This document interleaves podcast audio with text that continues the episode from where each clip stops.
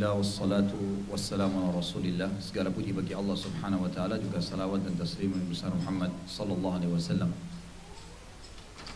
Bapak ibu sekalian rahimani rahimakumullah Kita akan bahas hari ini masalah manasik umroh dan haji. Tapi lebih fokus ke masalah manasik umroh sebenarnya. Namun sebelumnya saya akan berikan kronologisnya terlebih dahulu. Tentu sebagai seorang muslim yang beriman tentang adanya Tuhan yang bernama Allah kita tahu kita punya judul hidup. Kita harus punya judul hidup. Judul hidup itu di atas kepala kita adalah agama. Agama inilah nanti yang akan menuntun kita. Mana yang baik, mana yang buruk.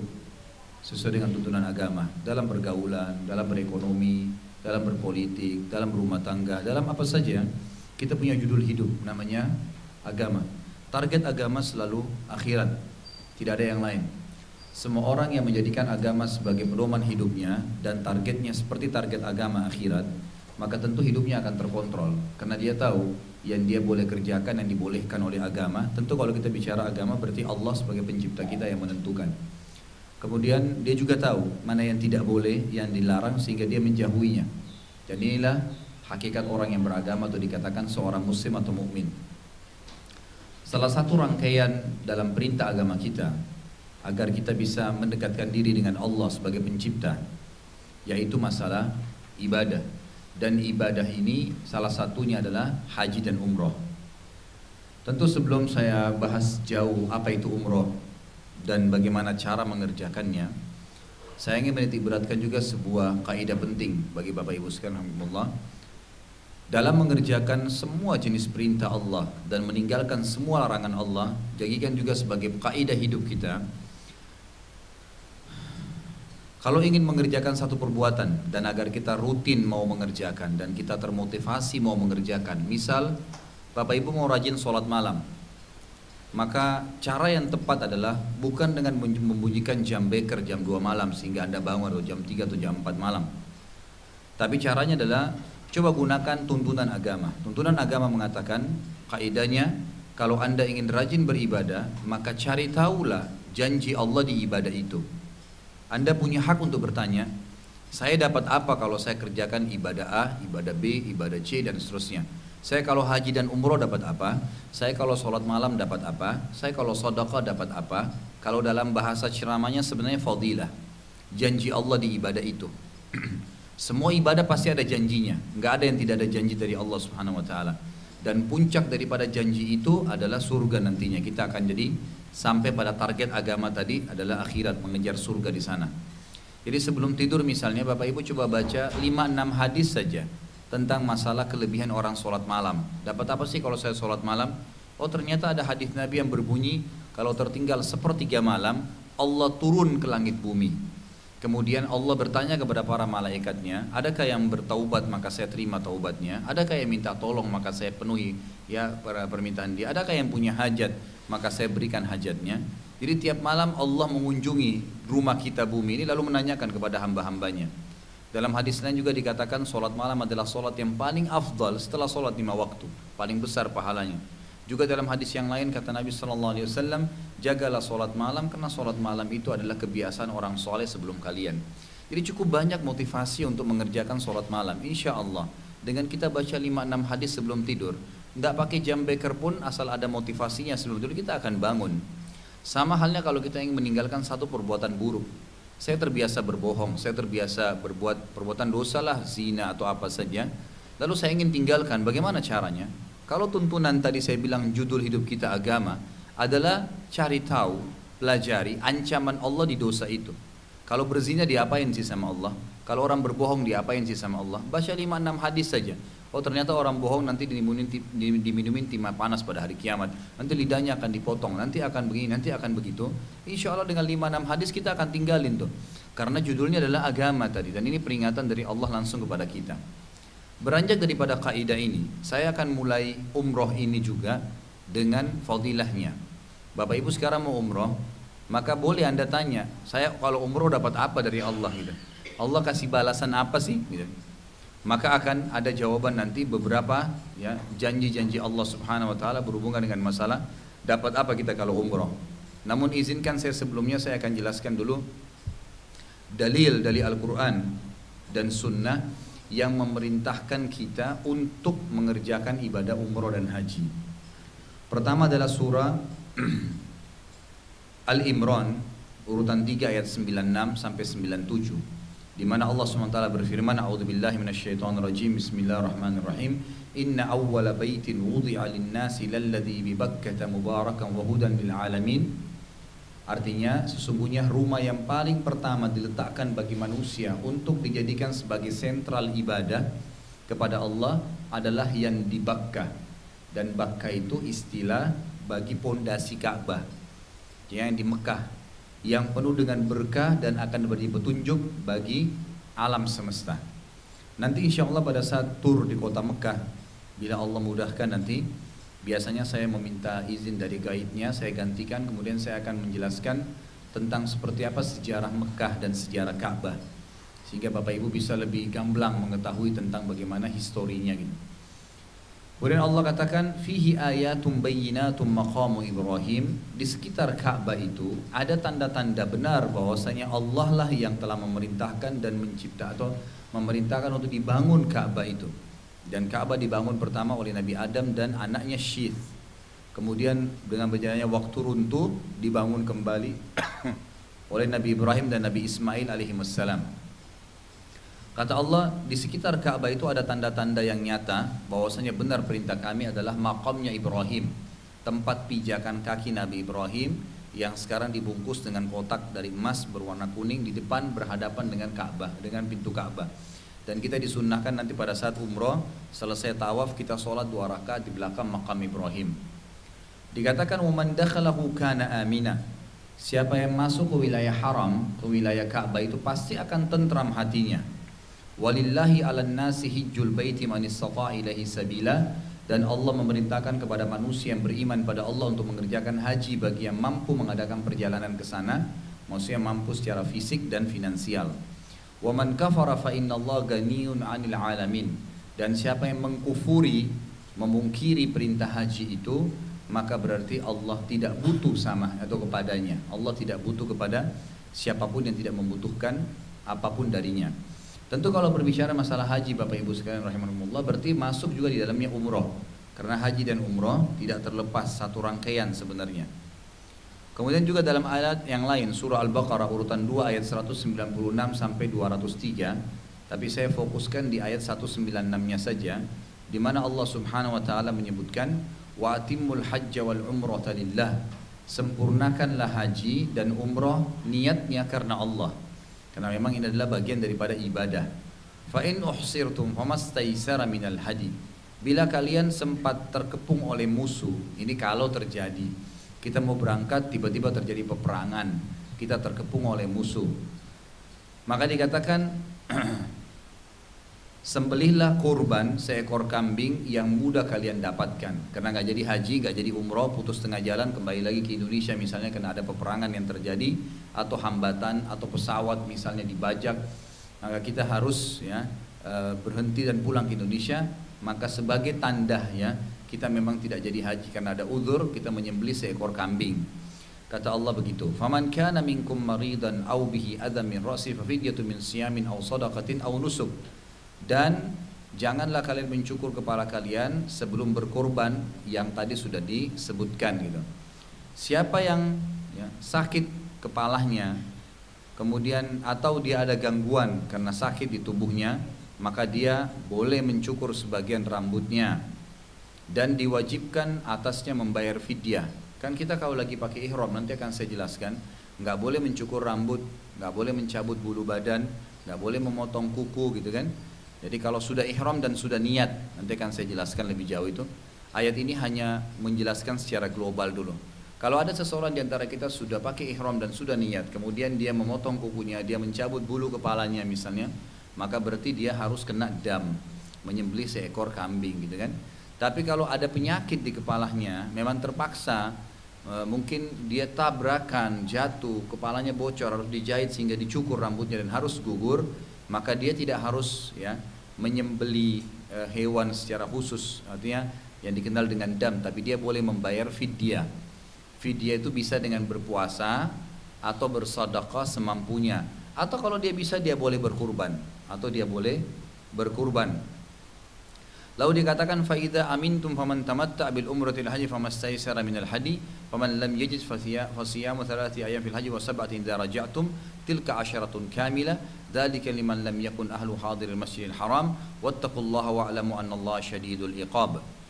Yang artinya apabila kamu sudah selesai sudah merasa aman nggak ada lagi gangguan-gangguan untuk pergi umroh dan haji maka barang siapa yang ingin mengerjakan umroh sebelum haji pada bulan haji wajiblah ia menyembeli korban yang mudah didapat. Maksudnya haji itu ada tiga macam. Ada haji ifrad, haji saja, nggak dicampur dengan yang lain. Bapak Ibu berangkat dari Indonesia, niatnya hanya pergi haji, masuk ke Saudi, setelah tawaf, kemudian kita pakai baju ihram tetap yang sama, nunggu sampai tanggal 8 Zulhijjah, baru kita masuk ke Mina untuk melaksanakan ibadah haji. Tapi sementara nunggu tanggal 8 Zulhijjah itu kita tetap pakai ihram. Itu namanya haji ifrad. Haji yang kedua adalah haji tamattu. Tamattu artinya menikmatin antara haji dan umroh. Ini umumnya orang Indonesia lakukan ini. Jadi dia umroh dulu.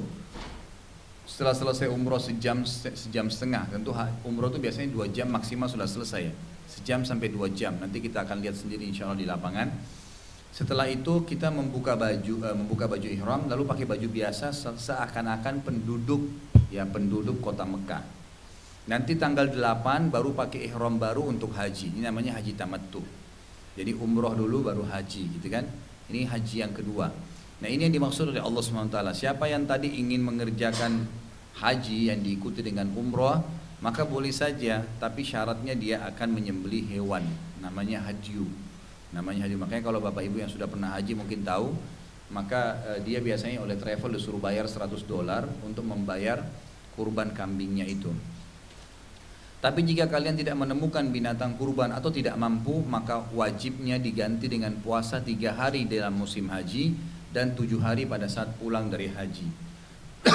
Kalau sampai pun ada orang yang tidak mampu, maka cukuplah sampai di situ ya. Dia tidak usah berkurban, dia ganti dengan puasa tiga hari di haji dan juga 10, eh, 7 hari pada saat pulang jumlahnya semua adalah 10 yang cuma 10 hari kemudian Allah subhanahu wa ta'ala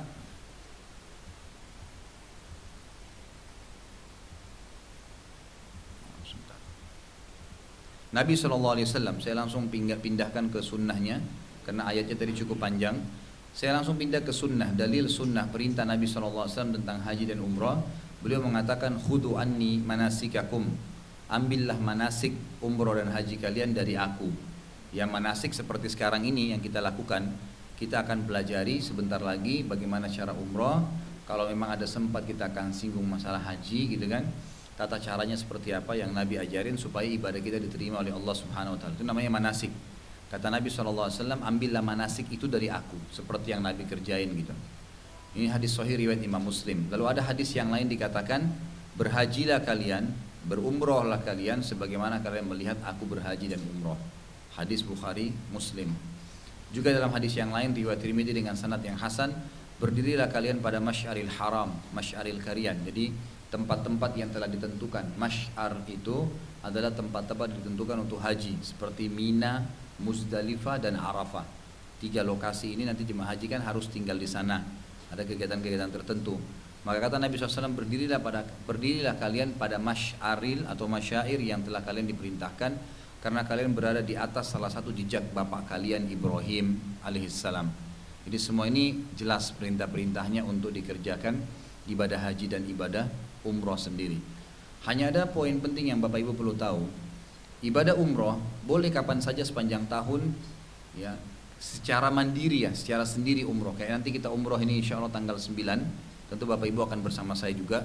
Dengan izin Allah saya akan bimbing di sana. Jadi apa pun yang saya sampaikan nanti nggak usah khawatir. Kalaupun masih belum ada yang belum difahami, karena nanti di lapangan saya akan tuntun. Gitu. Jadi saya sampaikan sekarang teorinya, tapi di lapangan juga akan saya tuntun nantinya. Jadi sementara tawaf bersama saya, sama sa'i bersama saya, nanti pokoknya tahallul cukur rambutnya, apa saja yang kita kerjain paket umroh akan bersama dengan saya nantinya. Ya, itu juga akan saya tuntun. Tapi sekarang ada hal-hal yang saya sampaikan secara teori biar Bapak Ibu nanti terlengkapkan pada saat sudah terjun ke lapangan. Oh ternyata ini yang kemarin dijelasin di manasik. Uh, juga nanti pada saat kita tiba di Jeddah insya Allah sebelum atau dari Jeddah ke Mekah saya coba urangin ringkas nanti tentang manasik ini lagi ringkasnya kita akan masuk begini kita akan kerjakan begini dan seterusnya supaya mengingatkan kembali baik umroh ini sepanjang tahun bebas boleh saja dari bulan Muharram kalau bulan Hijriah ya Safar, Rabiul Awal, Rabiul Thani, Jumadil Ula, Jumadil Thani, Rajab, Syaban, Ramadan jadi selama kurang lebih 9 bulan dari bulan Hijriah bebas orang umroh sendiri tapi kalau sudah masuk Syawal, Zulkaadah, Zulhijjah. Bapak Ibu tentu tahu kalau lagi lebaran Idul Fitri dituliskan selamat Idul Fitri satu Syawal gitu kan. Nah, Syawal itu adalah bulan ke-10 dari bulan Hijriah. Setelah Ramadan ada Syawal, setelahnya lagi bulan 11 namanya Zulkaadah, setelahnya lagi 12 Zulhijjah. Nah, tiga bulan ini kalau Bapak Ibu umroh, maka dihitung umrohnya umroh haji bukan umroh sendiri lagi. Misal gini, Bapak Ibu lagi Ramadan, umroh nih. Tinggal sampai menjelang lebaran misalnya. Kalau salah kan ada program juga ya. Tinggal sampai lebaran misalnya. Baik, pada saat selesai lebaran, satu syawal misalnya. Bapak Ibu keluar dari Mekah misalnya ke Madinah atau ke mana, terus mau masuk umroh lagi. Anggaplah kita umroh di bulan syawal. Misal dua hari habis lebaran Idul Fitri kita umroh gitu maka umrohnya itu terhitung umroh haji tamattu. Jadi kalau Bapak Ibu pulang ke Indonesia, kemudian tidak haji tahun itu, maka kita disunnahkan menyembeli hewan. Karena dihitung kita sebenarnya umrohnya di musim-musim haji. Karena itu umroh di musim haji ya. Tapi kalau selain Syawal, Zulkaadah dan sembilan hari pertama Zulhijjah, jadi dari Muharram sampai Ramadan itu nggak ada masalah umroh sendiri. Kapan pun kita bisa kerjain walaupun terulang-ulang setiap bulan saya mau umroh deh biar dapat pahala misalnya itu boleh saja gitu kan itu boleh saja baik melakukan umroh ini sangat besar sekali fadilahnya di antara fadilahnya adalah pengampunan dosa di antara umroh dengan umroh yang sebelumnya kata Nabi SAW dalam hadis Bukhari Muslim antara umroh ke umroh setelahnya misalnya Bapak Ibu pernah umroh tiga tahun yang lalu setahun yang lalu sepuluh tahun yang lalu sekarang umroh lagi. Antara umroh dengan umroh ini ada dosa-dosa kecil yang pernah kita lakukan. Bukan dosa besar, karena dosa besar wajib untuk taubat nasuha. Dengan tiga syaratnya ya, mutlak. Lagi zina, lagi riba, lagi bohong misalnya, maka tiga syarat. Tinggalkan seketika, kemudian sesali, kemudian bertekad sama Allah tidak akan ulangin. Insya Allah diampunin. Ini kalau dosa besar. Kalau dosa kecil bisa bersih dengan sholat, dengan wudhu, dengan sodaka, bakti dengan orang tua, bersih termasuk umroh. Maka kata Nabi SAW antara umroh ke umroh setelahnya adalah pengampunan dosa. Antara pengampun, pengampunan dosa di antara keduanya. Dan haji yang mabrur, haji yang tidak diikuti dengan kemaksiatan dan penuh memenuhi syarat-syarat dan rukun yang telah ditentukan, maka balasannya adalah surga. Balasannya adalah surga. Makanya dianjurin kalau punya kemampuan maka sering melakukan haji dan umroh. Mungkin ada di antara kita yang bertanya, kalau saya sering haji dan umroh kan biayanya besar. Apalagi kalau kita memang mau yang nyaman, misalnya umroh yang bintang 5, misalnya haji juga yang nyaman, maka akan besar biaya. Itu nggak perlu khawatir. Karena kata Nabi SAW dalam hadis umroh dan haji akan menghilangkan kemiskinan sebagaimana api menghilangkan karat dari besi menghilangkan karat dari besi artinya insya Allah tidak ada orang pulang haji umroh itu miskin gitu. yang dia sudah keluarin pasti digantikan sama Allah gitu kan saya tahu bahkan ada orang-orang subhanallah mereka jadwalin suami istri setiap bulan pasti umroh. Jadi di akhir bulan itu pekan terakhir eh, setiap bulannya Januari Februari tiap bulan akhir bulan itu 9 hari pasti di Mekah sama Madinah. Tiga minggu di Indonesia. Sebulan pasti dalam sebulan ada seminggu di sana sepanjang tahun gitu. Kecuali musim haji gitu. Jadi dia sudah program rutin. Ya kadang-kadang dia bulan ini berangkat bawa anaknya yang pertama, nanti bulan depan anaknya yang kedua, nanti bulan ke depannya bawa aja orang tuanya, nanti bawa mertuanya terus. Tapi dia suami istri terus rutin tiap bulan. Jadi nggak pernah tinggalin dan subhanallah rezekinya luar biasa gitu. Ya termasuk salah satu orang yang uh, kaya raya yang saya kenal di Jakarta itu ya beliau gitu punya banyak building di mana-mana gitu kan. Tapi seperti itulah yang dilakukan dan ini memang seperti sabda Nabi SAW tadi haji dan umroh akan menghilangkan kemiskinan atau kesusahan sebagaimana api menghilangkan karat dari besi.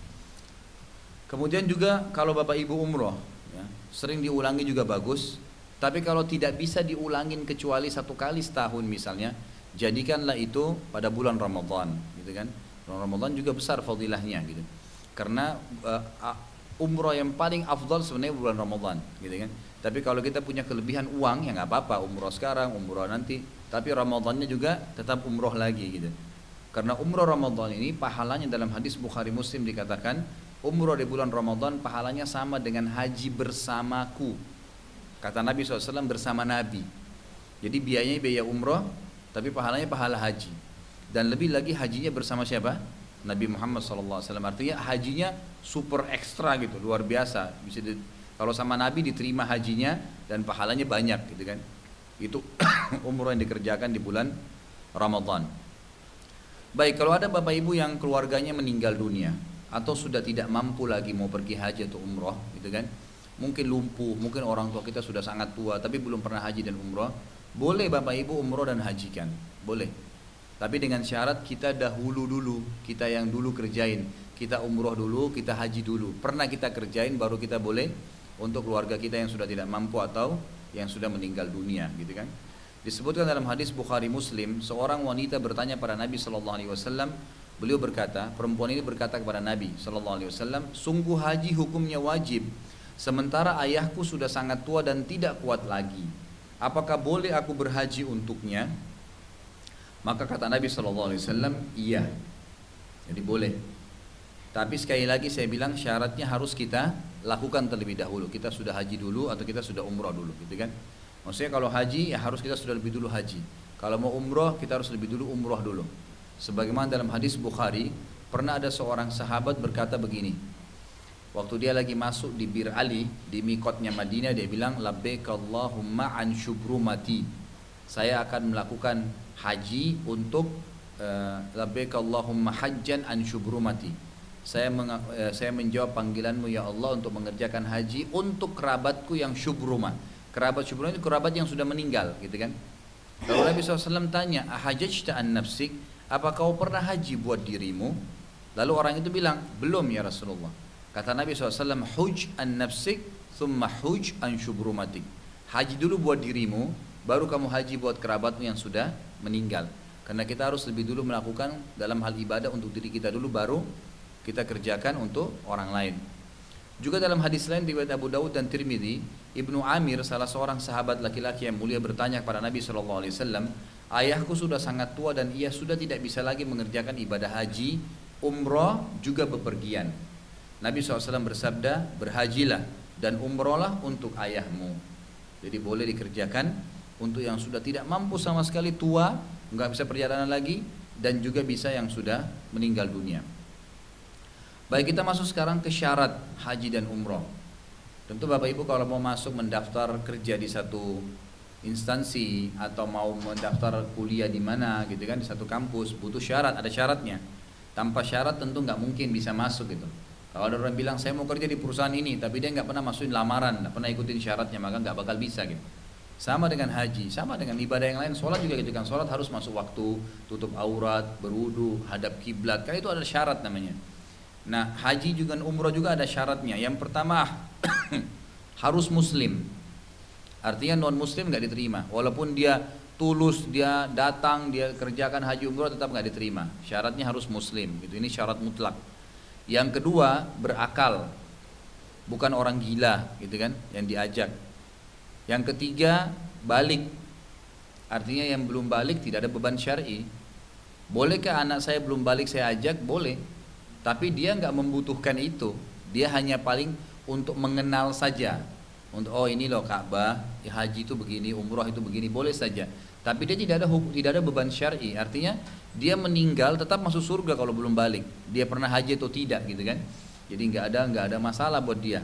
Jadi kalau balik itu belum diwajibkan, tidak ada kewajiban bagi mereka walaupun mampu gitu.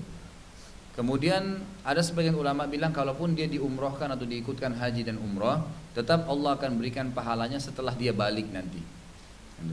Yang keempat punya kemampuan baik dia membiayai diri sendiri atau dibiayai oleh orang lain. Misal Bapak Ibu ada e, seorang kerabat, keponakan, mungkin siapalah orang yang kita kenal lalu kita umrohkan atau kita hajikan. Maka pada saat kita memberikan biaya kepada dia dan dia sudah mampu dititip pesan ini buat kamu umroh ya, ini buat kamu haji ya, maka dihitung dia sudah mampu pada saat itu. Jadi harus punya kemampuan dan kemampuan ini berkisar di dua poin, kemampuan finansial dan kemampuan fisikal, gitu kan? Fisiknya pun harus kuat gitu. Yang kita sayangkan di Indonesia kadang-kadang sudah tua baru mau pergi haji dan umroh. Gitu kan sementara dia masih muda malah tidak pernah mengerjakan ibadah ini. Ini keliru gitu. Mestinya memang pada saat-saat kita mampu punya kekuatan fisik yang cukup memadai, uang kita juga cukup memadai, maka pada saat itu puncak daripada perintah ibadah haji dan umroh. Baik kita masuk ke inti bahasan. Haji dan umroh memiliki rukun Bapak Ibu sekalian. Rukun dan ini inti bahasan kita. Kita akan banyak berbicara sampai penutupan nanti di masalah rukun ini. Rukun artinya pondasinya, gitu kan? Pondasinya. Kalau haji ada lima rukun, artinya tanpa ini batal hajinya juga. Ya batal hajinya. Kalau tadi kan syaratnya untuk bisa melakukan, dia lakukan atau tidak, ya pokoknya itu syaratnya untuk bisa melakukannya gitu kan. Kalau ini nggak rukunnya, kalau sudah mau dikerjain, sudah niat mau haji mau umroh harus ada rukun ini. Kalau haji itu ada kurang lebih enam rukun, kalau umroh ada lima rukun. Berkisar di sini saja ini haji dan umroh. Ini intinya gitu. Kalau umroh itu niat dan niat ini nanti akan kita bahas panjang lebar di mana kita niat dan bagaimana niatnya. Nanti saya tuntun dan juga nanti pada saat kita melewati tempat niatnya saya akan tuntun juga di pesawat. Saya akan ingatkan Bapak Ibu sekarang kita lewat di Mikot, niat sekarang. Dan niatnya seperti ini, sangat sederhana. Nanti akan saya ajarin. Kemudian yang kedua menggunakan ihram. Ini juga nanti akan kita ajarkan eh, apa tuntunkan seperti apa ihramnya. Sebenarnya kalau perempuan bebas saja yang penting tidak tidak memperlihatkan aurat gitu kan. Yang boleh kelihatan hanya muka dan telapak tangan. Selebihnya pakaiannya boleh bebas, pakai apa saja gitu kan. Yang penting dia tetap menutup termasuk kaki, pakai kaos kaki itu hukumnya wajib. Kalau laki-laki menggunakan dua lembar kain ihram yang putih yang sudah masyhur, tapi nanti ada beberapa syarat yang harus kita penuhi di antaranya bapak-bapak terutama kalau sudah pakai ihram tidak boleh lagi ada pakaian lain di badan, termasuk celana dalam, mohon maaf tidak boleh lagi dipakai. Cuman dua lembar kain putih itu saja, gitu kan, yang dipakai. Ini nanti akan saya jelaskan tentang masalahnya apa eh, apa hukum-hukumnya dan bagaimana cara pakainya nanti. Kita akan praktekkan terakhir cara menggunakan kain ihram. Itu yang kedua rukun umroh. Niat dulu, kemudian ihram. Nanti akan saya rincikan ya ini. Ini baru poin-poinnya saja. Yang ketiga tawaf, rukunnya tawaf. Tawaf di Ka'bah dimulai dengan menjadikan Ka'bah sebelah kiri kita dan mulai dengan rukun uh, di, da, dari Hajar Aswad. Dimulai satu sampai tujuh kali putaran. nanti juga akan saya rincikan beberapa hukum berhubungan dengan masalah tawaf ini. Gitu kan di antaranya nanti e, disunnahkan laki-laki memperlihatkan lengan kanannya sebanyak tiga kali putaran pertama kemudian 4, 5, 6, 7 untuk kembali lengannya gitu kan. Tentu ini teorinya lapangannya juga akan saya tuntun nanti. Tentu Bapak Ibu akan bersama saya di lapangan nanti. Kemudian yang keempat setelah tawaf tujuh kali adalah sa'i. Ini rukunnya.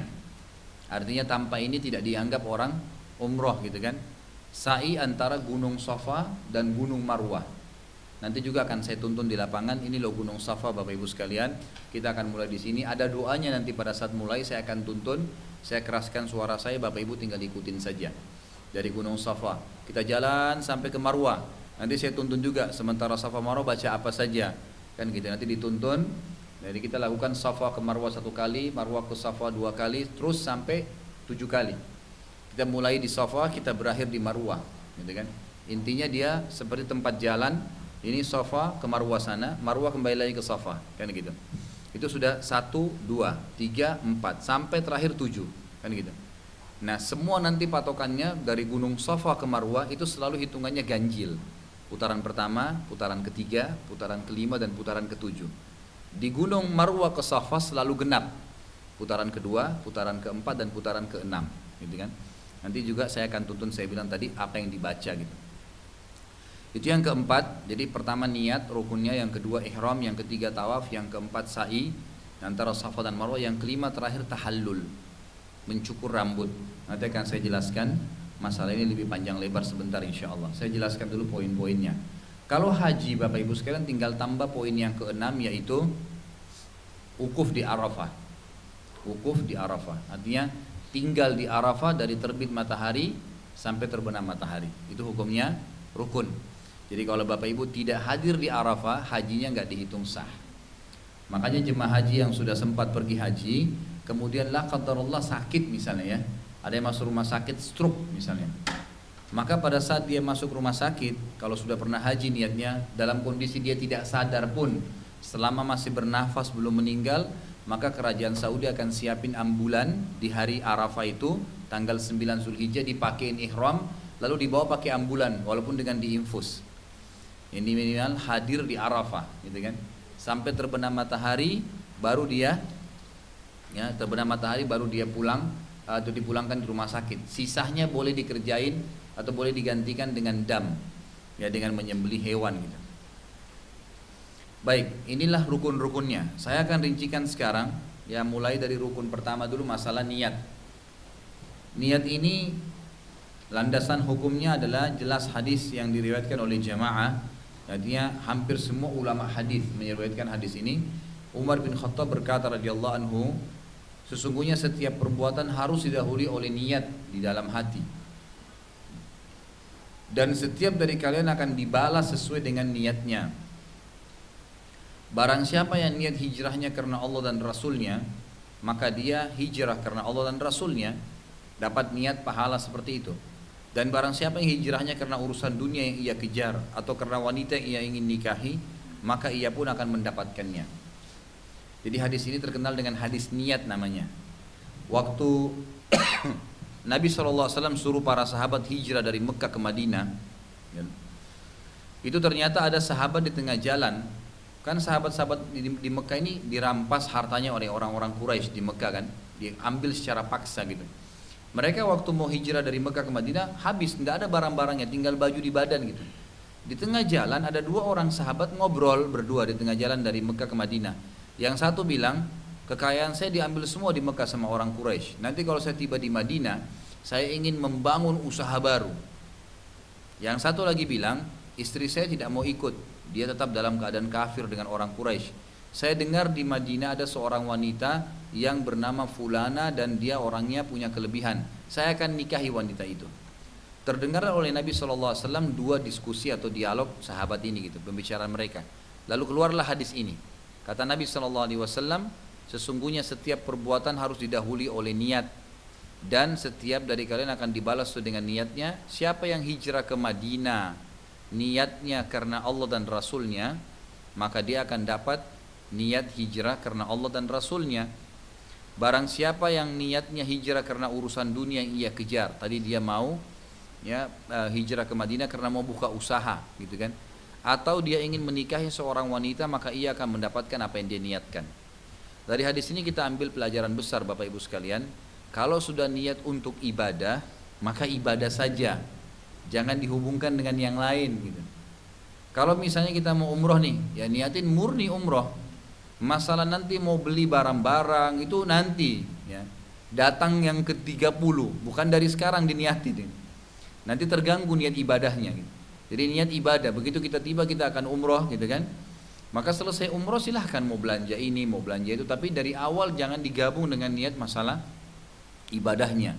Karena ini malah diingatkan oleh Nabi Sallallahu Alaihi Wasallam. Niat itu Bapak Ibu sekalian dalam ibadah, dalam agama kita ini, dalam agama Islam tidak disebutkan dengan lisan, ya, karena memang niat selalu di dalam hati. Jadi saya pernah tekankan kalau dalam pengajian saya mungkin bapak-bapak masih ada yang belum hadir atau bapak ibu yang ada yang belum hadir saya ingatkan bahwasanya dalam sholat, dalam ibadah apa pun puasa, dalam Islam itu yang diajarkan Nabi niatkan dalam hati dan tidak ada lafat khusus gitu. Jadi kalimat yang mengatakan nawaitu soma gadin untuk puasa atau usolli fardhu salati duhur gitu kan. Itu semua tidak pernah diajarkan oleh Nabi Shallallahu Alaihi Wasallam. Itu hanya dibuat oleh sebagian orang yang menisbatkan diri dengan madhab syafi'i di Al Azhar di Mesir. Lalu banyak orang-orang kita di Depak di Indonesia yang belajar di Mesir. Saya juga pernah di Mesir tahun 89 sampai 90 waktu itu jadi teman-teman kita banyak belajar dari sana menukil ini pulang ke Indonesia lalu mereka membuat kurikulum sekolah. Jadi kita sekarang fahamnya seperti apa yang dibuat oleh dosen-dosen di Al-Azhar itu. Padahal sebenarnya kalau kita cari hadis Nabi tidak pernah ada hadis Nabi berbunyi kalau mau sholat bacalah usolli fadal sholat duhur. Kalau mau wudhu bacalah nawaitu wudhu alirafil hadas dan seterusnya. Itu nggak pernah ada gitu. Jadi semua niatnya dalam hati. Itu pun teman-teman yang mengatakan ada niat dengan lisan, mereka mengatakan kalau ada orang niat dengan lisannya dia mengatakan usolli fadal sholat duhur, lalu dia tidak niat dalam hatinya, nggak sah sholatnya.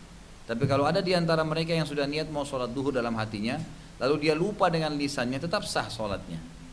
Tapi pendapat jumhur mengatakan tidak ada niat. Yang disebutkan dengan suara hanya di haji dan umroh. Nah makanya umroh nanti ada niatnya, ada suaranya. Bapak Ibu cuma baca sederhana, labbaik Allahumma labbaik. Ini kan sudah jelas ya, biasa kita sebutin kalau mungkin tahu, labbaika Allahumma labbaik. Labbaik itu artinya saya menjawab panggilanmu. Labbaik Allahumma, Allahumma itu ya Allah. Jadi kalau kita bilang labbaik Allahumma artinya saya menjawab panggilanmu ya Allah. Labbaik Allahumma labbaik. Saya jawab panggilanmu ya Allah, saya jawab panggilanmu ya Allah, gitu kan? Kemudian kita ulangi sekali lagi labbaik Allahumma umratan. Saya jawab panggilanmu untuk umroh. Kalau kepanjangan Bapak Ibu bisa bilang labbaik Allahumma umratan, cukup. Labbaik Allahumma umratan. Saya menjawab panggilanmu ya Allah untuk umroh. Udah. Kalau untuk diri kita ya. Kalau misal Bapak Ibu baru umroh kemarin, kemudian mau umrohin untuk ibunya yang meninggal, ayahnya yang meninggal, atau kerabatnya. Boleh dia mengatakan labbaik Allahumma umratan an ditambah an sebutin namanya. Nama dia siapa gitu kan? Maka itu berarti umroh untuk orang tadi gitu. Nah ini berhubungan dengan masalah niat. Kalau haji Bapak Ibu tinggal ganti dengan hajjan. Labbaik Allahumma umratan, kalau umrah, kalau haji labbaik Allahumma hajjan. Itu niat. Ini rukun yang pertama. Rukun yang kedua berhubungan dengan masalah ihram. Ada beberapa poin di sini kita fokus sedikit masalah ihram. Yang pertama adalah berhubungan dengan masalah kewajiban-kewajiban ihram, artinya wajib. Kalau Bapak Ibu tidak kerjain berdosa. Ada yang merupakan, merupakan hukum sunnah-sunnah ihram, sunnah saja. Nanti akan kita jelasin mana wajibnya ihram, mana sunnahnya ihram. Kita mulai dulu dengan wajibnya ihram. Kita uh, wajib ihram yang pertama adalah menggunakan kain ihram. Kalau bapak-bapak kain ihram sunnahnya adalah putih dan tidak berjahit. Tidak berjahit, makanya semua disulam tuh. Kalau kain ihram biasanya, gitu kan? Jadi tidak ada yang dijahit. Kalau perempuan bebas, baju apa saja dijahit. Yang penting dia menutupi aurat tidak membentuk aurat itu dan tidak menggunakan warna syuhrah. Warna syuhrah itu warna yang menyolok yang membuat orang jadi perhatian sama dia. Gitu kan? Maka itu dilarang. Tapi umumnya sih biasanya disuruh pakai baju yang gelap ya. Warna hitam misalnya abaya gitu kan. Warna-warna yang gelap sehingga memang tidak menimbulkan fitnah maka diniatkan untuk ihram. Kalau perempuan boleh pakai pakaian dalam, pakai baju berjahit, intinya semua tidak membentuk tubuhnya dan dia memang niatkan ini untuk jadi ihram dalam hatinya. Ini jadi ihram saya. Kalau ihram yang sudah kita niatin kena kotoran, tertumpah makanan, uh, mungkin kita tiba-tiba luka berdarah jadi bernoda, boleh diganti. Diganti dengan ihram yang lain. Kalau perempuan ganti dengan baju lain tidak apa-apa. Laki-laki ganti dengan kain ihram yang lain. Ya, jadi kita bisa ganti kain ihram tersebut. Makanya boleh kalau punya cadangan ihram, ada satu, ada satu lagi kan gitu. Ya, kita punya cadangan kalau kotor dan segalanya bisa diganti gitu. Baik, menggunakan kain ihram ini termasuk bagian daripada kewajiban orang yang mau uh, umroh ataupun mau haji gitu. Kemudian setelah pakai ihram diikutin dengan tadi poin pertama niat dan niatnya harus di mikot Nanti kita ini orang Indonesia niatnya itu namanya di Yalamlam. Yalamlam ini daerah Yaman ya, masuk wilayah Yaman antara Yaman dengan Saudi. Kurang lebih 15 menit sebelum tiba di Jeddah. Nanti akan disampaikan oleh pramugari dan pramugaranya. Kita sekarang di Mikot. Silakan yang mau niat. Kalau kemarin pengalaman ini kalau naik Saudi itu memang di layar TV-nya ditulisin tuh kalau kita jalanin ini 6 menit lagi mikot, 5 menit lagi mikot, ditulis gitu. Jadi kita diingatkan. Nanti juga setelah pas di atas mikot diingatin lagi pakai mik oleh pramugari dan pramugari sekarang kita di atas mikot yang mau niat ihram silakan. Gitu kan. Yang mau niat umroh maksudnya. Baik. Kalau Bapak Ibu pakai ihram dari Indonesia boleh nggak? Boleh. Tapi belum niat. Artinya kita pakai ihram di pesawat duduk, nggak apa-apa, boleh saja. Gitu kan? Tapi belum ada larangan-larangan ihram karena larangan ihram berlaku kalau sudah niat. Dan niatnya di mikot, ada tempatnya, gitu kan? Ada tempatnya. Baik, mikot itu sendiri ada enam. Jadi Saudi, Jazirah Arab itu dikelilingi dengan enam mikot, ya, dengan enam mikot. Kalau mikot yang pertama penduduk Mekah sama penduduk Jeddah itu mikot mereka rumah mereka sendiri. Jadi kalau bapak ibu ada kerabatnya tinggal di Saudi, memang aslinya penduduk Mekah gitu kan. Mereka kalau mau umroh nggak usah keluar di dalam rumahnya langsung pakai ihram di kamar mandi udah selesai dia tinggal datang ke Mekah, datang datang ke Ka'bah gitu. Nah, itu kalau orang Mekah dan orang Jeddah. Itu mikot yang pertama bagi penduduk Mekah dan penduduk eh, apa namanya Jeddah. Termasuk orang-orang kita yang kerja di sana ya. Kalau ada yang kerja di Saudi, dia tinggal di Mekah dan Jeddah, dia sudah di selama dia niat mau tinggal kerja gitu kan ataupun bisnis misalnya atau dia ziarah dan waktunya lama sampai enam bulan misalnya dia sudah dianggap mukim maka berarti dia dihitung boleh mikot dari rumahnya saja. Yang kedua adalah Zul Khulaifah. Zul Khulaifah ini yang berada mikot penduduk Madinah, yang berada di kota Madinah. Nah ini kan kebetulan nanti kita jedah ke Mekah ya. Kita langsung masuk Mekah. Biasanya juga mungkin kalau Bapak Ibu punya pengalaman umroh sebelumnya, ada juga travel yang masuk dari Jakarta ke Jeddah, Jeddah naik bus dulu ke Madinah. Nah ini kalau begini nggak usah niat umroh dulu, nggak usah ganti ihram. Kapan kita niat ihramnya? Nanti dari sudah tiga hari di Madinah, mau ke Mekah untuk umroh, baru kita lewatin sebuah tempat namanya Dhul Khulaifah atau sering dikenal dengan Bir Ali, gitu kan? Nanti di situ kita akan mampir bus semua mampir, kita akan e, turun untuk niat atau dalam bus pun boleh niat, gitu kan? kalau ada yang mau turun sholat dua rakaat tahiyat masjid juga dibolehkan karena ada masjid, gitu kan? Tapi kalau enggak di atas bus pun lewat niat sekalian labbaik Allahumma umratan selesai. Itu kan dia sudah niat. Nah ini mikotnya orang Madinah atau siapa pun yang lewat dari Madinah termasuk kita misalnya Jakarta, Jeddah, Jeddah, Madinah. Nah dari Madinah ke Mekah itu baru kita lewati Zulhulaifah. Kemudian untuk negeri Syam, negeri Syam ini termasuk Eropa, gitu kan, termasuk Amerika. Kalau mereka masuk dari utara Jazirah Arab, maka ada tempat namanya Juhfa. Juhfa itu ada di negeri Syam, di Syria ya. Oke, di utara Jazirah Arab. Kita kan Indonesia ada di selatan Jazirah Arab ya. Ini di utara Jazirah Arab. Itu ada tempatnya. Jadi kalau Bapak Ibu dari Eropa satu waktu terus kemudian mau masuk haji, niatnya jadi Juhfa ini. Biasanya memang nanti di pesawat dituntun gitu kan. Kemudian yang keempat adalah uh, atau yang kelima karena tadi itu sudah Mekah sama Jeddah sudah masuk dua. Penduduk wilayah Najd atau Karnul Manazil ini Irak, Iran, Rusia, yang gitu. Ya kalau saya bahasakan dari daerah e, timurnya Jazirah Arab, ya Afghanistan, ya Cina, itu semua kalau mau masuk mereka kan berada di timur Jazirah Arab. Nah itu maka e, ada satu wilayah di Irak, ada satu tempat namanya Karnul Manazil. Itu sudah terkenal, semua orang tahu tentunya gitu kan. Mereka lewat situ dan khusus untuk selatan Jazirah Arab itu masuknya dari Yalamlam kayak kita orang Indonesia ya Asia Tenggara kemudian juga sebagian besar e, wilayah Afrika yang masih masuk e, apa namanya yang kalau lurus ke Jazirah Arab itu dia masih melewati Eh, selatan Jazirah Arab maka berarti mereka masih masuk juga melalui Yalamlam.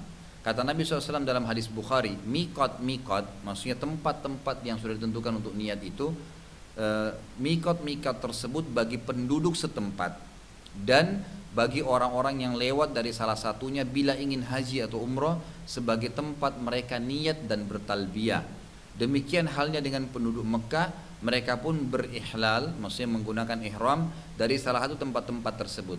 Kalau ada penduduk Mekah lagi ke Indonesia, lagi ziarah ke Indonesia atau lagi tur ke Indonesia, kemudian dia pulang ke Saudi, dia niat mau langsung umroh, maka dia lewatin mikot, dia niatin pakai ihram. Kalau dia tidak mau niat umroh, dia tinggal nanti dua hari tiba di Mekah baru mau umroh, ya tinggal ihram di rumahnya. Tapi termasuk penduduk Mekah pun kalau mau niat umroh kemudian dilewatin mikot ini maka mereka pun harus niat dari mikot itu sendiri. Jadi ini yang pertama ya, menggunakan kain ihram dan meniatkan itu di mikot. Ini kewajiban pertama. Jadi tidak ada niat kecuali sudah di mikot dan ihram boleh dipakai kapan saja tapi berfungsi mulai itu pada saat mikot dilewatin. Nanti saya ingatkan Bapak Bapak Ibu sekalian, terutama Bapak-bapak, insya Allah setengah jam atau satu jam sebelum satu jam ya, pengalaman saya satu jam sebelum tiba di Jeddah saya akan ingatkan Bapak-bapak sekarang ya. Jadi nanti di tas ya handbagnya itu ditaruh ihramnya. Nanti kita ganti baju di pesawat di kamar mandi satu jam sebelum tiba Jeddah. Saya akan ingatkan sekarang ganti ya. Biasanya kalau satu jam sebelum tiba itu insya Allah masih kosong lah kamar mandi nggak ngantri. Tapi kalau setengah jam biasanya ngantri lagi gitu.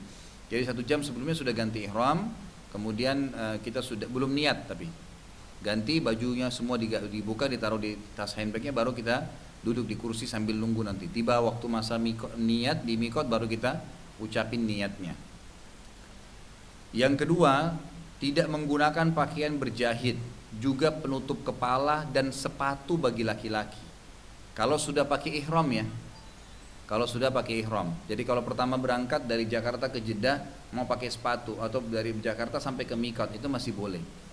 Tapi nanti kalau sudah pakai ihram dan sudah niat itu kita dianjurkan untuk tidak pakai sepatu lagi tapi pakai sendal. Atau kalaupun ada sepatu maka sepatu itu sifatnya tidak menutupi mata kaki. Yang nanti kakak kita dengarkan hadisnya. Tidak menggunakan pakaian yang berjahit dan tidak menutup kepala maksudnya yang langsung kayak kopi yang saya pakai misalnya kalau sudah niat, sudah ihram, sudah niat, nggak boleh lagi ada tutup kepala. Tapi kalau yang tidak langsung di kepala kita maka nggak masalah. Seperti atap pesawat, atap bus itu nggak ada masalah. Payung boleh saja. Yang tidak boleh yang langsung di kepala. Kain ihramnya dipakai tutup kepala gitu kan itu nggak boleh. Itu semua tidak dibolehkan. Kewajiban. Kalau dilanggar nanti akan ada konsekuensinya. Nanti akan saya jelaskan apa konsekuensinya. Dalam hadis Bukhari kata Nabi SAW, orang yang sedang ihram tidak boleh menggunakan baju yang berjahit, surban di kepalanya, celana dan sepatu tinggi kecuali bila ia tidak menemukan sandal, maka ia harus memendekkan sepatu tersebut sampai di bawah mata kakinya. Gitu kan? Jadi mungkin pakai sepatu sendal misalnya. Memang sebenarnya lebih santai pakai sendal sih ya.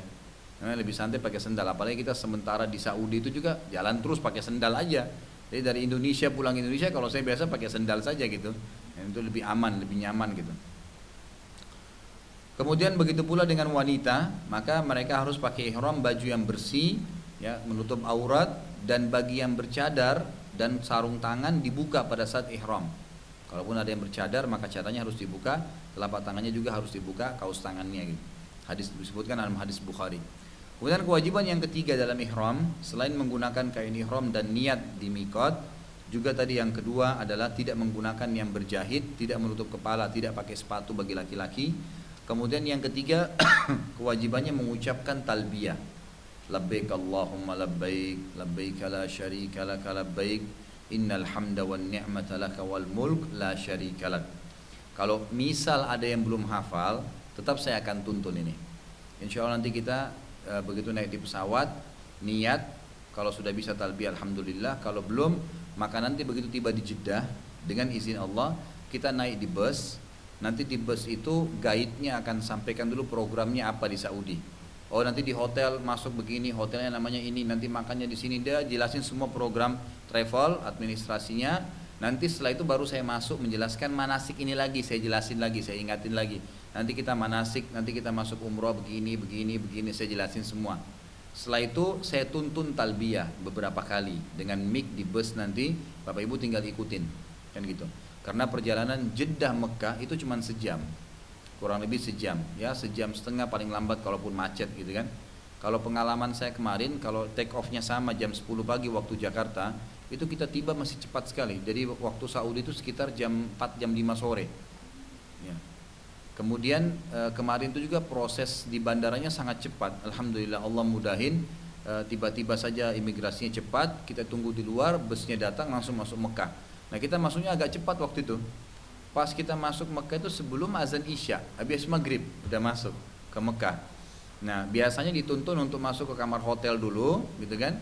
E, karena nanti e, pasti akan ada makan malam. Setelah makan malam di hotel, sudah rapi semua masuk ke hotel masuk kamar hotel kembali saya suruh wudhu ya wudhu kembali selesaikan masalahnya dengan kamar mandi mohon maaf karena jangan sampai menghambat jemaah yang lain nanti kalau lagi tawaf mau kencing lagi kalau nanti mau butuh kamar mandi itu sudah nggak ada kita hilangin semua makanya nanti makan minum wudhu kembali diselesaikan di hotel baru kita masuk umroh Nah, caranya ini tolong digaris bawahi ya. Kalau yang tidak sempat hadir nanti diingatin saja gitu.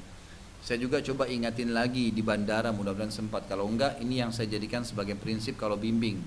Nanti kita di pesawat naik sholat duhur asar jamak takdim.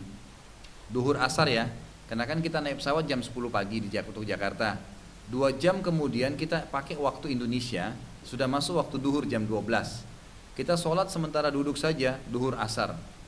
Kalau Bapak Ibu ada yang mau, kalau Saudi Airline itu di belakang sekali pesawat disediakan musola. Ada musola. Kalau Garuda memang nggak ada. Ada ruangan kotak gitu bisa dipakai sholat berjamaah. Nah kalau ada yang mau sholat berjamaah saya biasanya ke belakang. Bapak Ibu, bapak-bapak bisa ikut sama saya. Tapi kalau mau duduk juga di, di, di kursi juga boleh nggak apa-apa gitu kan. Intinya sholat duhur dua rakaat, sholat duduk kemudian sholat asar dua rakaat. Sudah selesai. Nanti kita akan tiba di Saudi itu jam 5 sore waktu Saudi, belum masuk maghrib. Walaupun Indonesia sudah jam 9 malam, gitu kan. Jadi kita tiba. Nanti sholat maghrib isya di jamak takhir di Masjid Haram Mekah ya. Jadi kita nggak sholat dulu, walaupun kita tiba di Jeddah sudah maghrib, nggak bakal nggak kita nggak bakal sholat maghrib, karena sayang ya, pahalanya sholat di Mekah itu 100 ribu pahala. Kalau 100 ribu pahala itu sama 297 tahun kita sholat gitu kan di tempat lain. Itu kalau sholat sendiri karena kata Nabi SAW sholat di Masjid Haram sama dengan 100 ribu dibandingkan tempat lain kan. Kalau setiap sholat satu hari cuma sekali, misalnya duhur kan cuma sekali sehari, asar cuma sekali sehari ya. Berarti kalau 100 ribu kali lipat sama dengan 100 ribu hari kan gitu. 100 ribu hari kalau dibagi 365 hari per tahunnya satu tahun 365 hari itu berarti keluar sekitar 297 tahun. Perbandingan kita sholat sekali di Masjid Haram Mekah dengan sholat di Indonesia. Itu pahalanya beda sekali. Itu kalau sholat sendiri. Kalau sholat berjamaah dikalikan 25 kali lipat. 297 tahun kali 25 kali lipat itu hampir 7000 tahun. Perbedaan satu kali sholat ya dibandingkan dengan makanya saya selalu ingatkan jemaah saya jangan sholat maghrib isya dulu. Enggak di hotel enggak di Jeddah. Selesai semua kita makan malam udah ganti baju dan bapak ibu boleh mandi nggak apa-apa. Tapi jangan pakai sabun lagi. Karena nanti kita jelaskan kalau sudah niat sudah ihram nggak boleh pakai wangi-wangian udah nggak boleh lagi. Nggak boleh potong kuku nggak boleh cabut bulu di badan. Udah nggak boleh kalau sudah niat dan sudah ihram ya. Makanya boleh kalau kita gerah mandi boleh. Nggak boleh berhubungan suami istri, nggak boleh bercumbuan. Itu semua dilarang gitu kan. Sementara ihram selesai tahallul baru boleh. Tapi sementara ini nggak, makanya nanti masuk kamar hotel taruh tas, langsung kumpul di lobi di restoran makan malam, habis itu kembali lagi perbaharui wudhu, setengah jam kemudian kami tunggu di lobi hotel, sama-sama masuk. Pertama kali masuk di Masjid Haram, langsung kita jamak berjamaah, sholat berjamaah, saya imami, maghrib isya. Kita jamak takhir, gitu kan. Setelah jamaah takhir maghrib isya barulah kita masuk tawaf mulai umroh. Saya tuntun umrohnya insya Allah semua sampai selesai umroh terakhir tahallul sudah cukur barulah kita pulang ke kamar hotel gitu kan. Kemarin tuh pengalaman kita selesai mulainya sekitar jam 9 malam waktu Saudi ya karena jam 5 tiba proses uh, imigrasi. Kurang lebih kita keluar dari Jeddah itu jam 6 jam 6 hampir setengah 7 jam 6 setengah 7 proses e, ngambil barang lah e, imigrasi segala. Kemudian kita ke, ke Mekah itu satu jam. Ya sekitar jam 8 tiba di e, Mekah gitu kan. Terus kita makan malam proses semua sekitar jam 9 setengah 10 kita masuk. Nah setengah 10 kita sholat anggaplah jam 10 malam waktu Saudi kita sudah mulai umroh Insya Allah kalau kemarin pengalaman saya sih sebelum jam 12 selesai. Asal insya Allah Bapak Ibu bisa bekerja sama yang baik artinya memang tidak ada yang butuh kamar mandi lagi dan segalanya itu insya Allah akan bisa lebih nyaman gitu kan. Maka kita bisa selesaikan umroh tepat waktu sebelum jam 12 sudah tahallul pulang ke kamar hotel. Nanti bapak ibu boleh istirahat dulu kan gitu. Sudah boleh ganti baju biasa.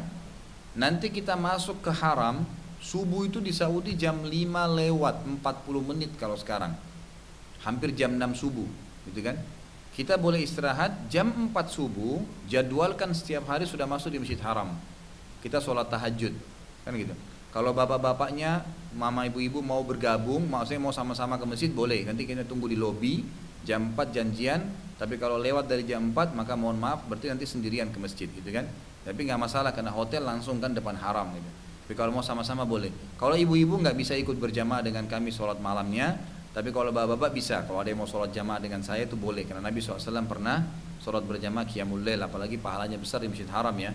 Nanti sholat berjamaah sama saya di saya biasanya di lantai dua masjid, gitu kan supaya lebih tidak desak-desakan gitu. Ada tempat saya selalu pakai sholat. Alhamdulillah selama ini di musim haji pun tetap nyaman. Bisa dapat tempat di situ tidak desak-desakan. Itu bisa kita selalu janjian. Pokoknya kalau bapak-bapak mau cari saya di mana, cari di tempat situ, insya Allah temuin saya gitu. Kalau waktu sholat ya, jadi lima waktu sholat ya subuh, ya duhur, ya asar, ya maghrib, ya isya kita duduk di sana. Nah program awal kita pada saat tiba, begitu selesai masuk jam 4 subuh atau jam 4 lewat, pokoknya setengah lima pun masih bisa, karena jam setengah enam lewat baru azan subuh gitu kan. Dan di Saudi itu ada dua azan ya Bapak Ibu sekalian. Kalau satu jam atau 45 menit sebelum subuh akan Bapak Ibu dengar azan itu bukan azan subuh ya. Itu azan peringatan. Nanti jam eh, 6 kurang seperapat tadi atau jam 6 kurang 20 kalau nggak salah sekarang itu itu baru bisa baru ada azan subuh yang sholat. Nah caranya habis sholat subuh kita duduk berzikir kepada Allah swt sampai terbit matahari. Jangan pulang dulu ke hotel. Padatkan waktu untuk ibadah sebagaimana sabda Nabi Shallallahu Alaihi Wasallam siapa yang sholat subuh berjamaah di masjid kemudian dia duduk berzikir sampai terbit matahari. Kemudian dia sholat dua rakaat pahalanya sama dengan haji dan umroh sempurna sempurna sempurna. Jadi kita bisa dapat pahala haji umroh setiap hari. Maka kemarin jemaah yang saya bimbing ini tiap hari kami selalu janjian. Nanti setelah terbit matahari kurang lebih jam 7 pagi itu kita sholat dua rakaat ya kemudian pulang ke hotel baru sarapan ngobrol-ngobrol lagi di rumah makan sambil sarapan pagi mungkin ada yang mau ditanyain hukum mungkin ini ya sambil ngobrol saya ada di situ. Nanti kita ngobrol-ngobrol diskusikan apa gitu kan? Karena biasanya momen-momen pada saat makan kita gunakan untuk diskusikan masalah-masalah agama kalau ada yang mau bertanya gitu. Setelah itu sudah biasa istirahat saja dulu kan gitu. Ya kita gunakan juga waktu untuk beristirahat. Sebelum duhur satu jam sebelum duhur sudah masuk lagi ke masjid gitu kan? Kita sholat duha bisa sholat sampai 8 rakaat sunnahnya. Ini pahalanya besar gitu kan. Sholat kemudian sholat duhur. Habis sholat duhur biasa kembali lagi ke hotel untuk makan siang. Nanti asar baru ke masjid. Setiap habis asar akan ada taklimnya nanti. Nanti kita akan sepakati di mana tempatnya. Kita akan pengajian diusahakan pada waktu asar itu. Habis sholat asar sampai menjelang e, maghrib. Nanti maghrib isya saya juga selalu sarankan tidak usah keluar masjid. Duduk aja mengaji berzikir gitu kan berdoa sama Allah. Habis isya baru pulang habis isya baru makan. Pulang kecuali darurat. Memang bapak ibu perlu sekali pulang ya silahkan. Bebas ya. Ini program saya pribadi bukan program travel. Kalau travel itu cuman ya ini masjid ya ini hotel. Bapak ibu silakan gitu kan. Nah tapi kalau program saya pribadi sebagai pembimbing ya saya mau bapak ibu maksimalin waktu gitu kan. Supaya bisa ibadah dan itu akan luar biasa dirasakan manfaatnya nanti. Nanti maghrib isya duduk ngaji. Kalau perlu bawa Quran mulai dari Al-Baqarah Insya Allah 10 hari, 9 hari kita di sana itu banyak sekali Bapak Ibu bisa baca Quran tuh. Gitu kan. Jadi kita dulu maghrib isya, habis isya sudah tenang, baru kita pulang, gitu kan. Makan malam, kalau memang masih kita ketemu di restorannya ya sudah kita diskusi-diskusikan apa yang perlu diskusikan gitu kan. Harus seperti biasa lagi, istirahat, pagi begitu lagi. Terus nanti akan ada program travel tentunya hari kedua akan ada tur kota Mekah. Hari ketiga ya? Baik, hari ketiga akan ada tur kota Mekah, gitu kan. Ya, nanti ada lagi program sendiri di situ tentunya. Saya akan bicara tentang sejarah kota Mekah, sejarah Ka'bah dan seterusnya. Nanti kita akan lihat uh, Arafah, Muzdalifah, Mina dan seterusnya. Itu akan kita lakukan nantinya. Baik, umumnya begitulah program yang ada yang kita kerjakan. Selebihnya nanti termasuk di Madinah juga adalah lebih banyak sholat lima waktu di masjid, menjaga tentu sholat duha, sholat tahajud dan seterusnya. Ini akan kita lakukan gitu. Baik, jadi yang ketiga mengucapkan talbiyah. Nanti begitu tiba saya bilang tadi di, di bus dari Jeddah ke Mekah, saya akan bimbing untuk talbiyahnya gitu.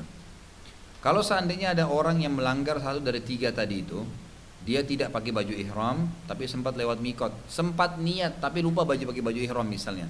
Atau ada orang yang sempat menggunakan baju berjahit atau menutupi kepalanya setelah dia niat tadi atau memakai sepatu yang tertutup kaki mata kakinya atau dia lupa mengucapkan talbiyah. Dia sama sekali tidak ucapin talbiyah. Sama sekali. Sampai tiba di Mekah nggak ada talbiyahnya. Maka berarti dia kena dam. Dam itu menyembeli satu ekor kambing. Yang menyembeli satu ekor kambing. Kalau dia mampu kalau dia tidak mampu maka diganti dengan 10 hari puasa, 3 hari di Mekah dan 7 hari di uh, pulang. Kalau pulang ke negaranya. Ini wajibnya ya, wajibnya ihram. Sekarang kita masuk sunnah-sunnah ihram. Sunnah itu Bapak Ibu sekalian yang pertama mandi untuk ihram, sunnah. Nah, ini saya sarankan dari Jakarta sudah mandi niat untuk mandi ihram. Nanti sebelum kita ke bandara hari Rabu pagi itu Bapak Ibu mandi niatnya mandi ihram. Dalam hati aja niat mau mandi ihram, gitu kan? Ini sesuai dengan sabda Nabi SAW kepada istrinya Abu Bakar radhiyallahu anhu yang ingin ikut haji sementara ia masih nifas tapi disuruh mandi terlebih dahulu dalam hadis riwayat Muslim. Maka kata maka kata ulama mengatakan dianjurkan untuk disunahkan orang mandi terlebih dahulu laki-laki dan perempuan. Yang kedua bagi laki-laki menggunakan kain warna putih sementara perempuan menggunakan kain yang tidak ya mengundang syuhrah tidak mengundang pandangan mata orang yang jadi fitnah dan menutup auratnya. Kalau kain warna putih ihram itu karena Nabi SAW memilih kain ihram berwarna putih. Yang ketiga bersegera dalam berihram saat sudah tiba di mikot. Ini sunnah. Ya makanya tadi kita usahakan ihramnya sudah dipakai sejam sebelum mikot kan. Tadi saya tuntunkan begitu. Kemudian yang keempat memotong kuku. Laki-laki dan perempuan ini sunnah. Dipotong kukunya pada hari hanya ya pada hari H saja. Kemudian mencukur kumis bagi laki-laki dibersihin kumisnya dan bulu ketiak juga bulu kemaluan dibersihkan bagi laki-laki dan perempuan. Tentu memotong kuku laki-laki perempuan, bulu ketiak dan bulu kemaluan itu juga laki-laki dan perempuan, mencukur kumis sampai bersih itu juga itu khusus untuk laki-laki. Dan ini karena Nabi SAW mengerjakan hal tersebut. Kemudian selanjutnya sunnahnya mengulang-ulangi talbiyah Tadi labbaik Allahumma labbaik labbaik la syarika lak labbaik innal hamda wan ni'mata laka wal mulk la syarika lak. Nanti saya pakai mic di bus, Bapak Ibu tinggal ulangin. Saya ulangi lagi, diulangin lagi gitu kan. Nanti kalau ada buku panduannya dikasih oleh travel juga bagus di pesawat setelah niat dibaca-baca talbiyahnya. Yang dekat dengan saya sih ya gampang tinggal saya tuntun gitu kan. Tapi ya insya Allah bisalah diamalkan sendiri masalah ini. Ini setiap kali ada kesempatan. Kemudian termasuk juga setelah ihram, setelah niat, selain talbiyah kita dianjurkan memperbanyak zikir dan doa kepada Allah Subhanahu wa taala. Zikir apa saja lah, ya gitu, zikir apa saja. Saya sarankan e, Bapak Ibu mengamalkan kalau yang belum pernah jalankan selama ini e, dijaga zikir pagi sore. Jadi ada buku panduan nanti bisa diambil e, sama Ibu Ami gitu kan. Ada buku panduan doa yang bisa dibaca zikir pagi sore. Pagi dibaca, sore dibaca. Nah termasuk juga tadi positif kalau Bapak Ibu selesai sholat subuh sambil kita nunggu ter, tunggu terbitnya matahari kalau nggak terlalu rame itu bisa di, diisi dengan tawaf ya. Jadi tawaf itu boleh dikerjakan kapan saja. Ya, termasuk ibadah. Kadang-kadang saya kemarin lihat kalau pas lagi kosong, ya saya tidak begitu rame ya. Kemarin pas memang bulan Maret itu lagi rame-ramenya umroh. Ya, saya tidak tahu dengan April ini, tapi yang jelas bulan Maret kemarin sangat padat gitu. Sehingga pada saat habis subuh kami nggak bisa Pernah sekali saya mau tawaf gitu rame sekali padat, apalagi sekarang lagi perbaikan gitu kan. Nah kecuali kita bisa dapat piringan yang baja ringan yang baru dibuat itu tuh bagus sekali. Kemarin kami coba di atas leluasa dan sangat luas. Nah kalau bisa masuk di situ sangat bagus, tapi biasanya e, dibatasi karena orang yang pakai kursi roda yang boleh masuk gitu. Nah, kemarin kami sempat lolos ya masuk di situ. Yang jelas bisa diisi, bisa sambil tawaf, sambil baca zikir pagi, gitu kan? Mungkin Bapak Ibu bisa berpasang-pasangan, tinggal baca saja bukunya. Suaminya baca, istrinya ikutin sambil tahu tujuh kali. Biasanya setelah tahu tujuh kali itu sudah terbit matahari, tinggal sholat dua rakaat aja. Habis itu pulang sarapan ke hotel, gitu kan. Jadi kita bisa menggunakan banyak hal gitu, banyak manfaat di situ. Baik, kemudian ada larangan-larangan ihram yang harus ditahu ya, larangannya. Jadi pantangannya nggak boleh kalau lagi ihram melakukan ini. kalau dilanggar maka akan kena dam, sembelih hewan tadi atau puasa atau memberi makan orang miskin. Yang pertama menutup kepala dengan penutup apa pun bagi laki-laki yang langsung di kepalanya. Kopiah, kain ihramnya atau apa saja yang langsung di kepala. Tapi kalau payung nggak apa-apa, jauh dari kepala gitu kan, tidak ada masalah. Yang kedua mencukur atau mencabut rambut atau bulu badan sementara sudah ihram dan sudah niat. Kalau hanya baru ihram, misal Bapak Ibu tadi satu jam sebelum tiba di Mikot di Jeddah itu kan saya bilang tadi pakai baju ihram kan laki-lakinya pakai baju ihram belum niat nih karena mikotnya 15 menit sebelum jeda baru kita lewatin kan gitu. Terus bapak ibu ada yang belum potong kuku? Ini saya mau potong kuku Ustaz. Boleh silahkan. Karena belum niat baru ihram masih boleh. Tapi kalau sudah niat nggak boleh lagi. Kalau sudah niat udah nggak boleh. Ya. kemudian itu tadi ya mencabut mencukur bulu badan. Bulu tangan bulu kaki kepala yang ketiga nggak boleh motong kuku, kaki dan tangan. Yang keempat tidak boleh lagi menggunakan wangi-wangian. Kalau sebelumnya kayak aku mandi mandi di Jakarta pakai sabun, pakai sampo boleh, nggak apa-apa. Perempuan pakai hand body, ya. nggak ada masalah. Body lotionnya nggak masalah. Tapi sebelum niat. Tapi kalau sudah niat nggak boleh lagi. Sudah niat nggak boleh lagi ada wangi-wangian apa pun, gitu kan? Baik di kain ihram kita ataupun di tubuh kita. Kemudian tidak boleh juga menggunakan tadi pakaian yang berjahit. Tidak boleh menggunakan yang berjahit. Ini larangan-larangan ihram. Ada juga larangan ihram yang lain.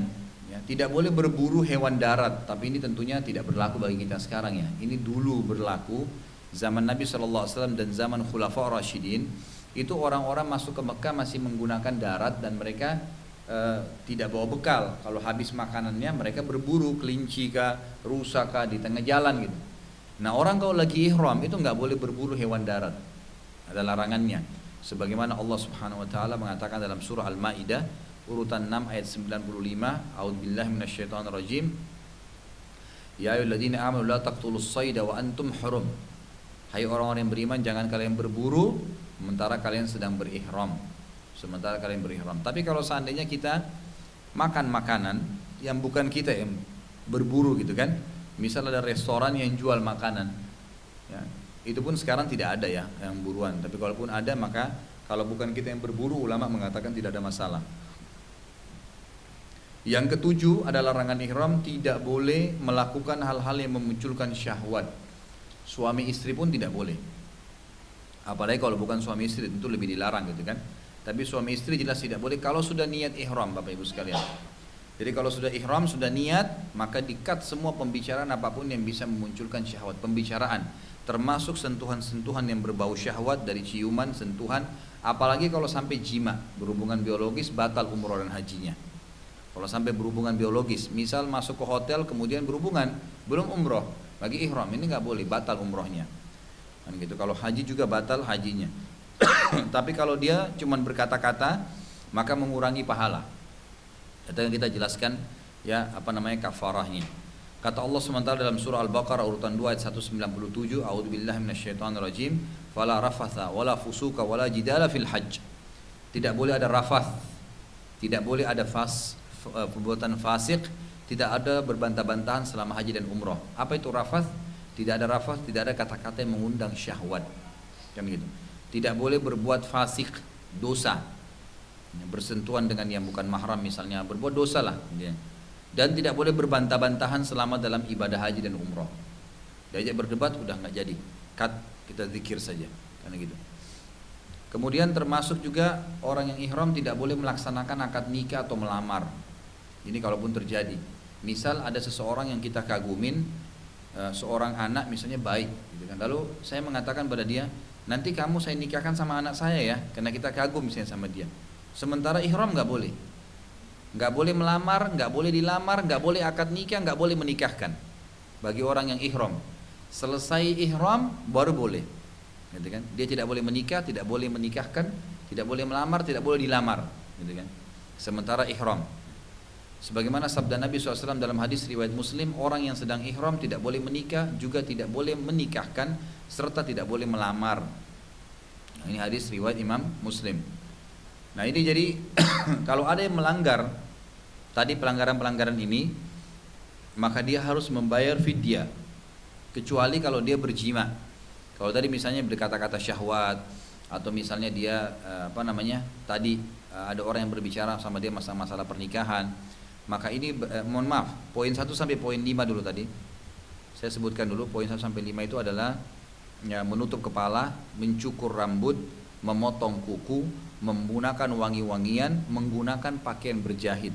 Kalau ada yang melanggar ini, maka hukumnya adalah dia harus membayar fidyah, yaitu puasa tiga hari berturut-turut atau memberi makan orang miskin. Satu harinya, satu orangnya satu mut. 544 gram gandum atau menyembeli hewan. Ya kalau kita sekarang diuangkan saja gitu kan kalau sampai ada yang melanggar. Itu sesuai dengan firman Allah SWT dalam surah Al-Baqarah urutan 2 ayat 196 Dikatakan jika ada di antara kalian yang sakit atau ada gangguan di kepalanya lalu ia bercukur maka wajiblah atasnya berfidyah yaitu puasa, bersedekah dan berkurban.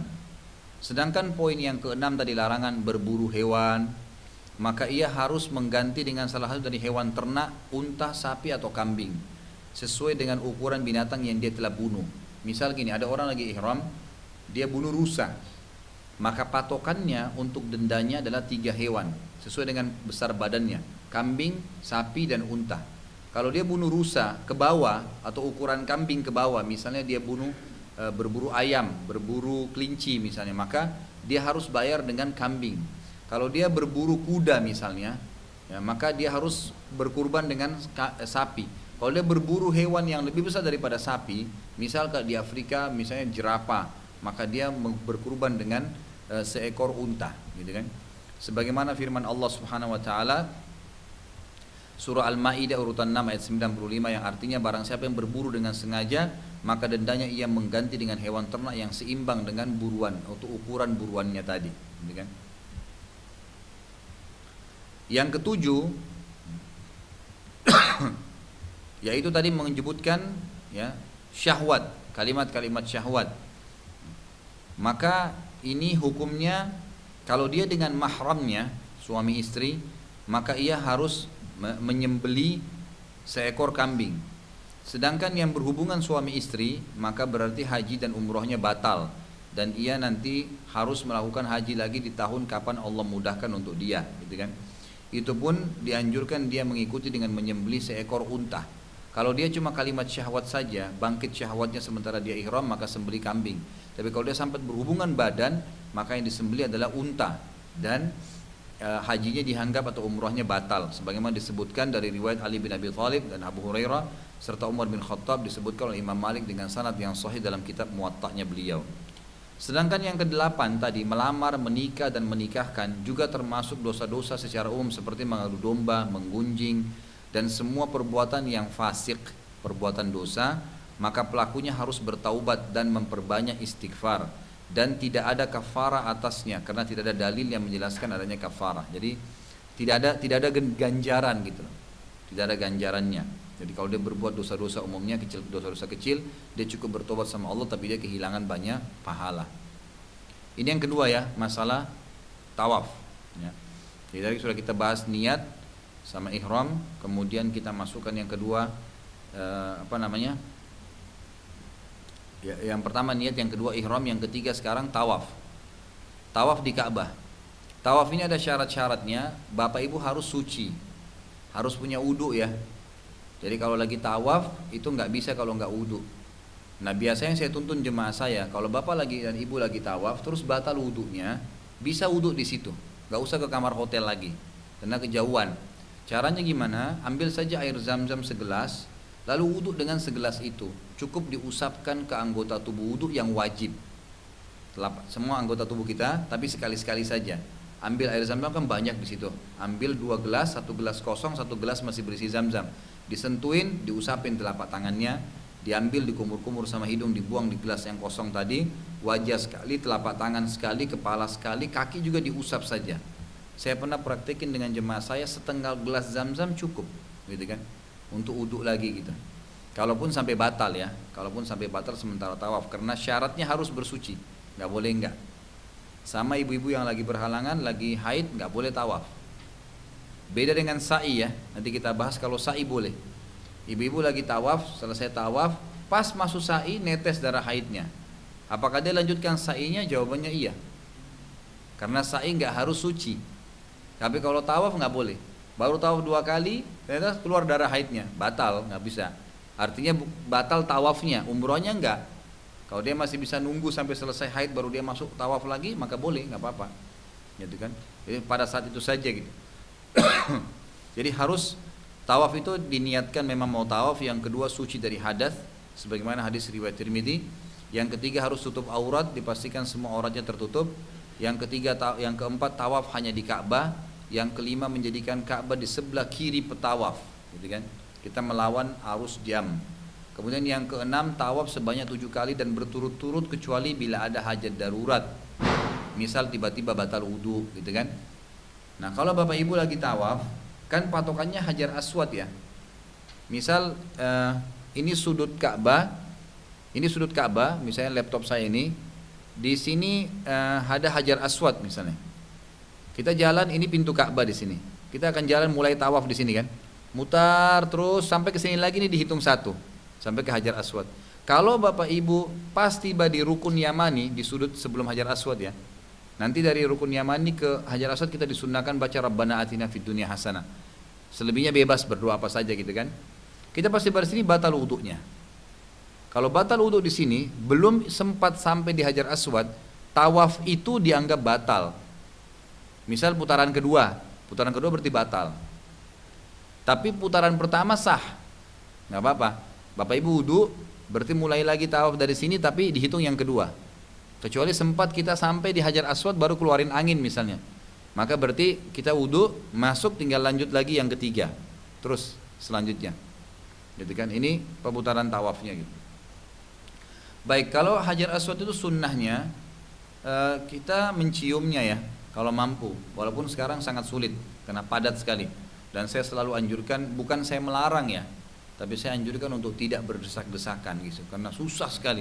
Orang sampai disiku-siku, sampai ada yang jatuh tasnya. Kemarin ada jemaah yang maksain, saya sudah bilang cuma nyari itu hukumnya sunnah. Kalau sempat silakan, kalau enggak enggak apa-apa. Bahkan dianjurkan kita kalau enggak bisa sudah kita tinggal berikan isyarat dengan tangan. Kita mengatakan Bismillahi Allahu Akbar sekali saja. Enggak usah cium jauh gitu. Ada orang soalnya cium jauh kajar asal gitu. Nah, itu enggak perlu. Cukup Bismillah Allah Akbar sekali selesai. Udah kita mulai dan usahakan patokannya adalah lampu hijau. Nanti saya selalu ingatin, kalau tahu sama saya saya akan bilang, sebentar Bapak Ibu sekalian belum, tunggu lampu hijau. Saya akan ingatkan terus nanti dekat Hajar Aswad. Begitu lampu hijau sebelah kanan kelihatan, baru kita mulai mengatakan Bismillahirrahmanirrahim, tanda mulai tawaf lagi. Sebelum tiba lampu hijau, jangan angkat tangan dulu. Karena itu masih dihitung tawaf yang sebelumnya. Sampai lampu hijau, lampu hijau kebetulan nyerongannya Hajar Aswad gitu ya dia agak miring. Hajar Aswad di sini dia ke sana gitu. Bukan sejajar begini ya, tapi dia agak miring ke sana, kelihatan nanti lampu hijaunya. Gitu. Baik itu di antara sunnahnya. Kalau kita tidak bisa maka jangan dipaksain cukup Bismillahi Allahu Akbar. Ada sunnah-sunnah tawaf Bapak Ibu sekalian. Ramel ramel itu berlari kecil. Disunnahkan di tiga putaran pertama laki-laki itu berlari kecil. Tapi ini kita tidak tidak bisa lakukan karena padatnya orang yang tawaf ya. Jadi cukup saja kita berjalan biasa gitu ya. kemudian yang kedua al iddiba iddiba ini mem memperlihatkan pundak kanan laki-laki nanti kain ihramnya kan ditutup semua nah untuk tiga putaran pertama tawaf diputar di bawah ketiaknya ke lengan kirinya jadi lengan kanan kelihatan untuk laki-laki saja tiga putaran pertama putaran keempat kelima keenam ketujuh ditutup kembali nanti juga insya Allah saya akan ingatkan kalau bapak ibu masih sama saya tidak tidak tidak berpencar dari kelompok eh, kita insya Allah akan saya tuntun gitu. Kemudian yang ketiga sunnahnya selain iddiba tadi meninggalkan lengan kanan mencium hajar aswad bila mampu. Juga sunnahnya membaca pada saat tawaf mulai tawaf Bismillahi wallahu akbar. Ini juga akan saya tuntun insya Allah nanti. Bismillah dengan nama Allah, Allahu Akbar, Allah Maha Besar, Allahumma imanan bika, Ya Allah, ini karena iman kepadamu wa tasdiqan bi kitabika dan membenarkan kitabmu wa wafaan bi ahdika dan uh, apa me, uh, uh, menjalankan apa yang telah kamu uh, apa namanya? perintahkan kepada kami wattiba'an li sunnati Muhammadin sallallahu alaihi wasallam dan mengikuti sunnah Nabi Muhammad sallallahu alaihi wasallam. Ini juga sunnah dibaca pada saat mulai tawaf gitu.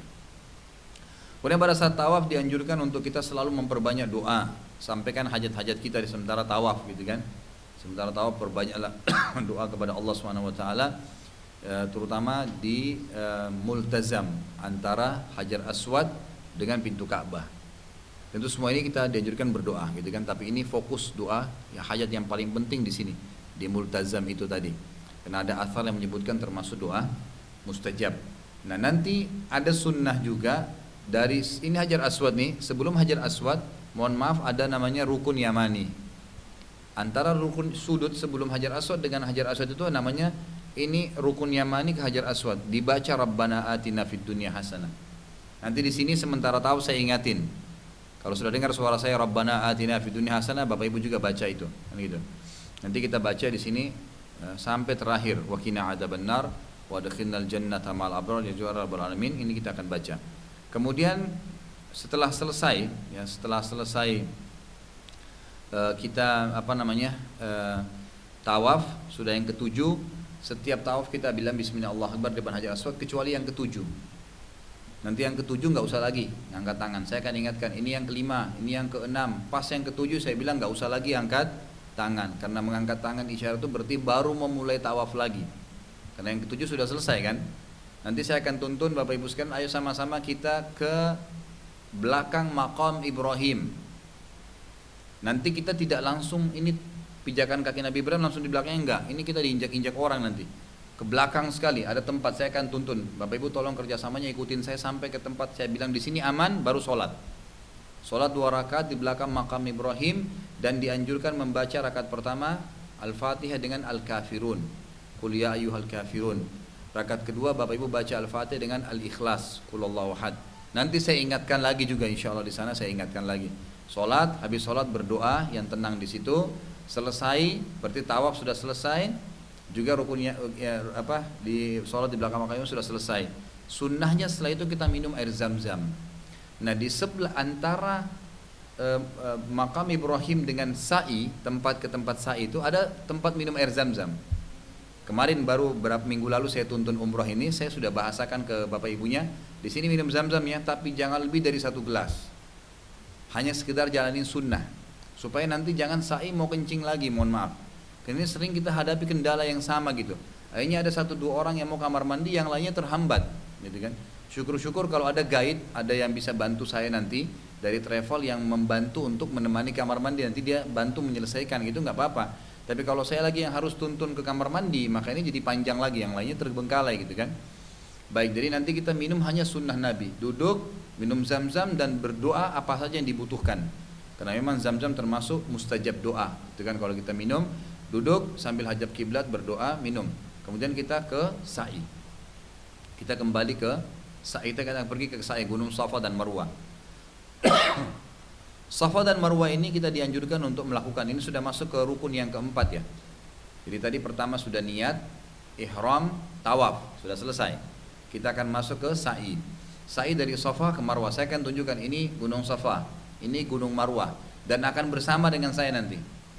Setiap ada yang terhambat pun terpisah sebentar mau minum mau apa segala tetap kita tunggu di Marwah. Karena setiap di Safa dan Marwah akan ada baca doa, baca ayat. Inna safa wal marwata min syairillah faman hajjal baita wa i'tamara fala junaha alayhi yatafu bima wa man tatawwa khairan fa Allah syakirun alim. Nanti saya tuntun dengan suara keras Bapak Ibu tinggal ikutin saja. Itu kan di setiap gunung Safa, di setiap gunung Marwah. Baik, kata Nabi SAW lakukanlah sa'i karena sungguhnya Allah telah mewajibkan sa'i atas kalian. Hadis sahih riwayat Imam Muhammad dan juga Ibnu Majah. Juga tadi itu yang saya bilang berdoa di multazam itu, disuruh berdoa itu ada hadis yang sahih riwayat Ibnu Abbas radhiyallahu anhu ya. Sa'i itu syarat-syaratnya niat dan yang kedua tertib. Itu saja syaratnya kalau sa'i. Niat dalam hati memang mau sa'i. Bagian daripada perintah agama gitu kan. Dalam hati saja.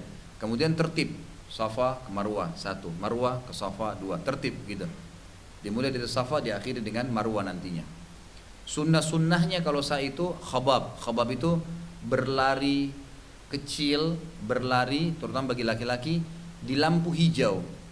Kalau dulu beberapa tahun lalu lampu hijau itu cuma kecil di tembok ditaruh. Sekarang enggak, panjang masya Allah besar. Jadi kelihatan sekali lampu hijau itu. Nanti bagi bapak-bapak berlari kecil. Biasanya saya ajak bapak-bapaknya untuk berlari, nanti ibu-ibunya nyusul, kita tunggu di ujung lampu hijau itu.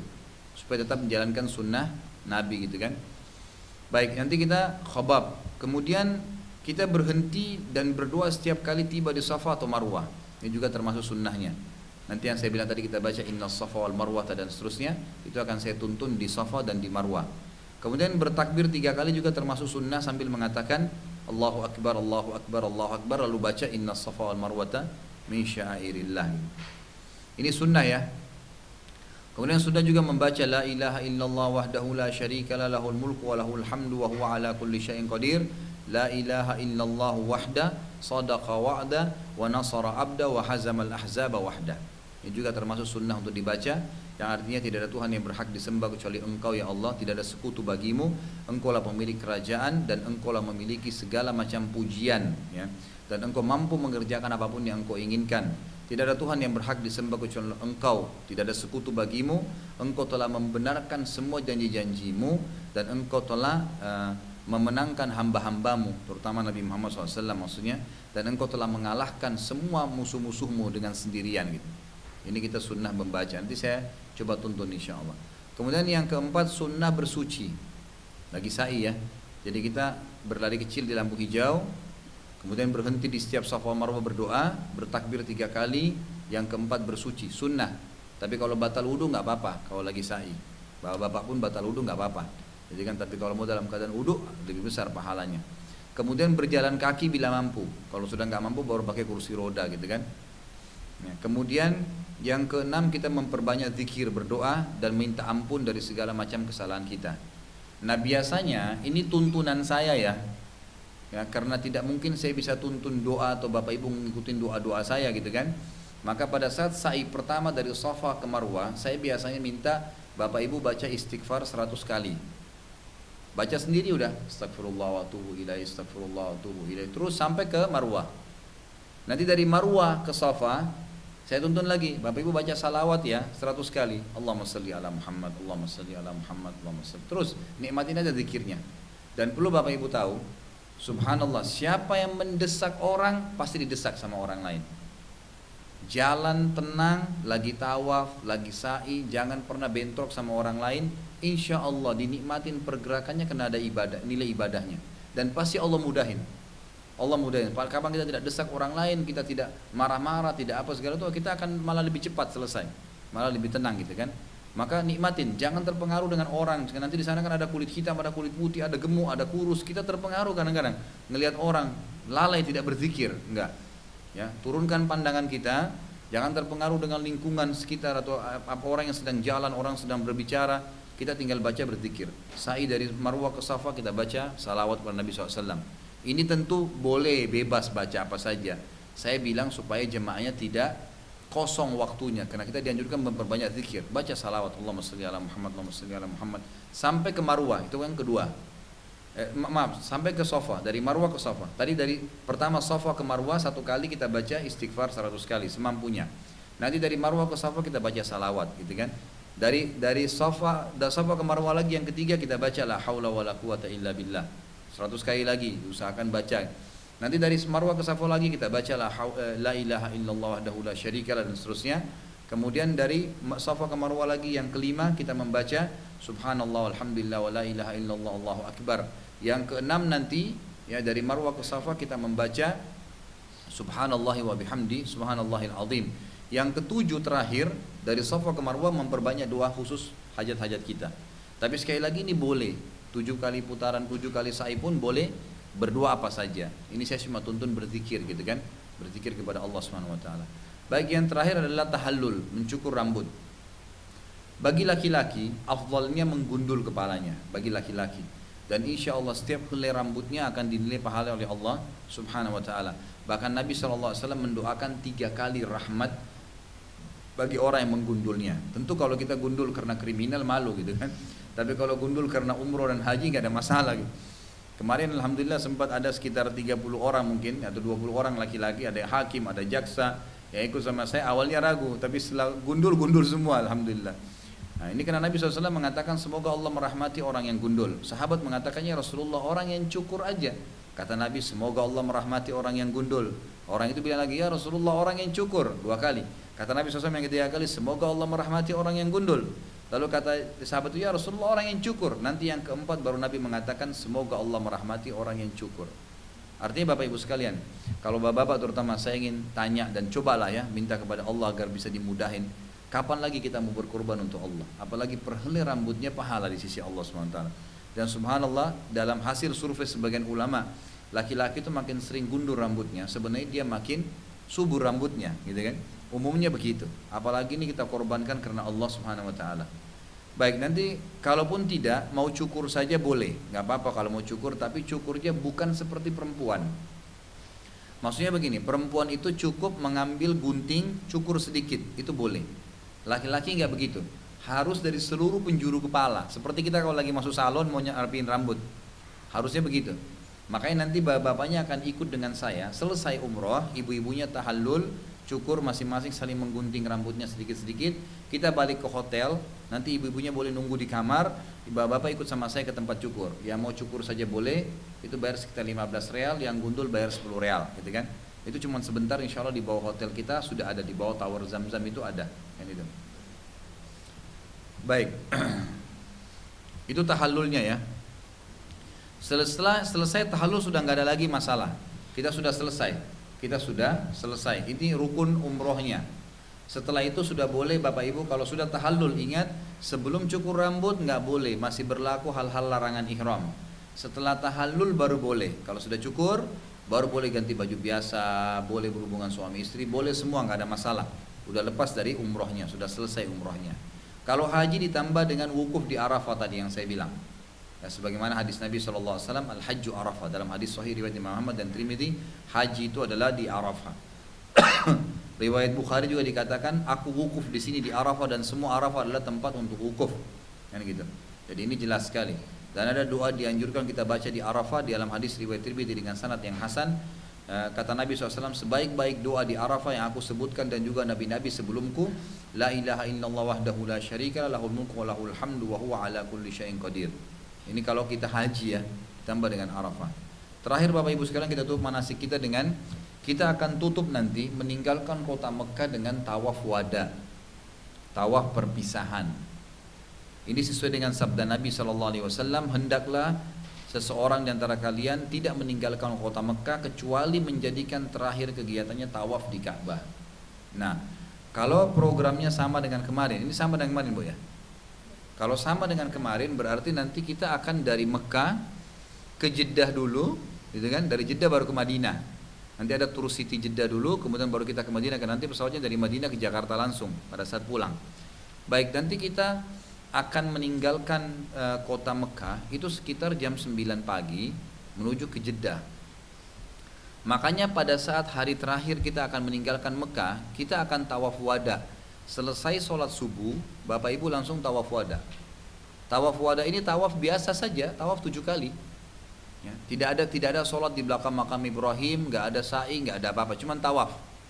Sama dengan setiap hari, misalnya Bapak Ibu lagi masuk nih, suami istri lagi masuk, habis sholat asar, sudah deh saya mau tawaf dulu, boleh aja tawaf. Habis duhur boleh tawaf, habis subuh boleh tawaf, habis duha boleh tawaf, bebas tawaf itu ibadah. Ya setiap saat bisa dikerjakan tawaf, tapi khusus sebelum tinggalkan Mekah dan namanya tawaf wada. Diniatkan tawaf wada, wada itu perpisahan. Jadi kita tawaf habis subuh, tawaf wada, setelah itu kita sholat dua rakaat yang saya saya ajarin ya, sholat yang di waktu isyrak itu, kemudian kita pulang ke hotel sarapan, lalu kemudian barang-barang tentu sudah diambil, sudah dimasukkan, di, sudah disiapin di depan kamar sebelum subuh biasanya. Hari terakhir itu malamnya kita sudah diingatkan pada saat makan malam, bahwasanya barang semua harus disiapin koper depan kamar sebelum subuh. Jadi sebelum ke masjid itu sudah siap depan kamar nanti diangkat oleh teman-teman travel gitu kan. Kita pulang dari tawaf wada, sarapan, udah tinggal masuk mungkin mandi, ganti baju yang sudah kita siapin di handbag kita, kemudian kita tinggal naik ke bus untuk pergi ke Jeddah, baru kemudian kita masuk ke Madinah, gitu kan.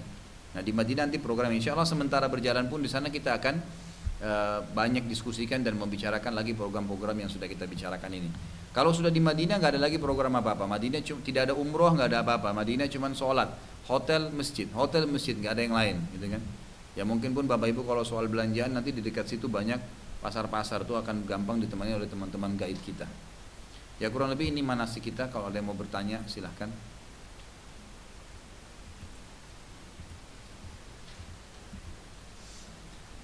Ya.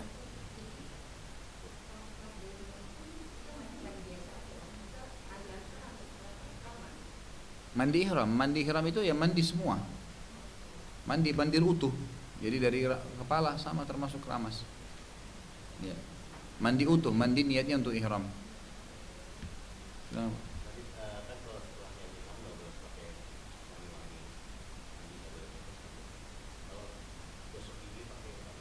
Sebaiknya jangan juga. Ya. Jadi pakai iya. Kecuali kalau emang dipastikan tidak ada tidak ada ininya tidak ada wangi-wangiannya. Biasanya memang ada sabun untuk jemaah haji itu ya. Biasanya memang yang tidak tidak ada wanginya sama sekali. Tapi sebaiknya dijauhi saja sebaiknya dijauhi. Kan itu kan ya.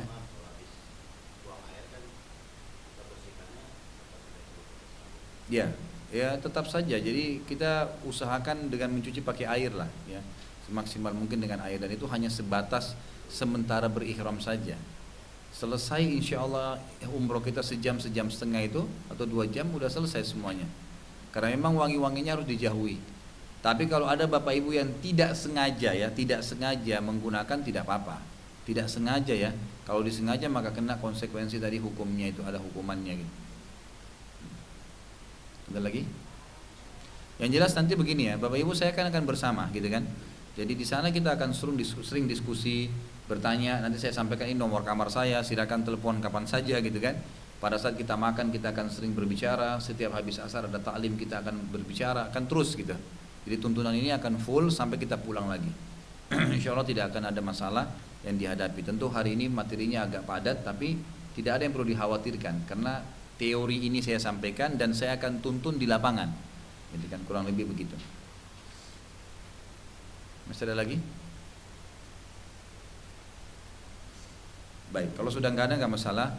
E, bagi bapak ibu yang belum pegang HP saya bisa dicatat. Ya, nanti kalau ada yang mau ditanyain juga sebelum berangkat silahkan ya.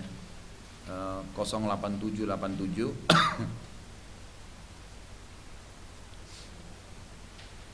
ya 08787 807 1504 08787 807 1504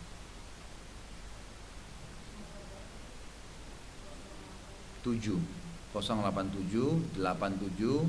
807 1504 Nama saya Khalid ya Baik, mungkin sampai situ dulu. Kalau memang tidak ada yang mau bertanya, insya Allah kita akan kembangkan lagi nanti. Bisa dengan pertanyaan via telepon, eh, bisa juga nanti pada saat di sana insya Allah kita akan tuntun semuanya. Eh, semoga Allah SWT bisa mengikhlaskan niat kita dan menjadikan kita orang-orang yang pergi dan pulang insya Allah dengan selamat. Dan tolong sekali lagi bantuannya untuk bisa mengikhlaskan niat. Kita niatnya untuk ibadah gitu kan kadang-kadang ada saja di sana yang kadang-kadang memicu emosi, kadang-kadang membuat kita kesal, ya sudah. Ya kita insya Allah sabarin biasanya pengampunan dosa gitu kan. Tapi insya Allah kita berharap semuanya berjalan dengan baik, semua berjalan dengan lancar dan semoga Allah SWT menerima apa yang kita kerjakan nanti. Mungkin sampai situ dulu Bapak Ibu sekalian kalau ada benar dari Allah, kalau ada salah dari saya mohon dimaafkan. Subhanakallahumma bihamdika asyhadu an la ilaha illa anta astaghfiruka wa atubu ilaik. Wassalamualaikum warahmatullahi wabarakatuh.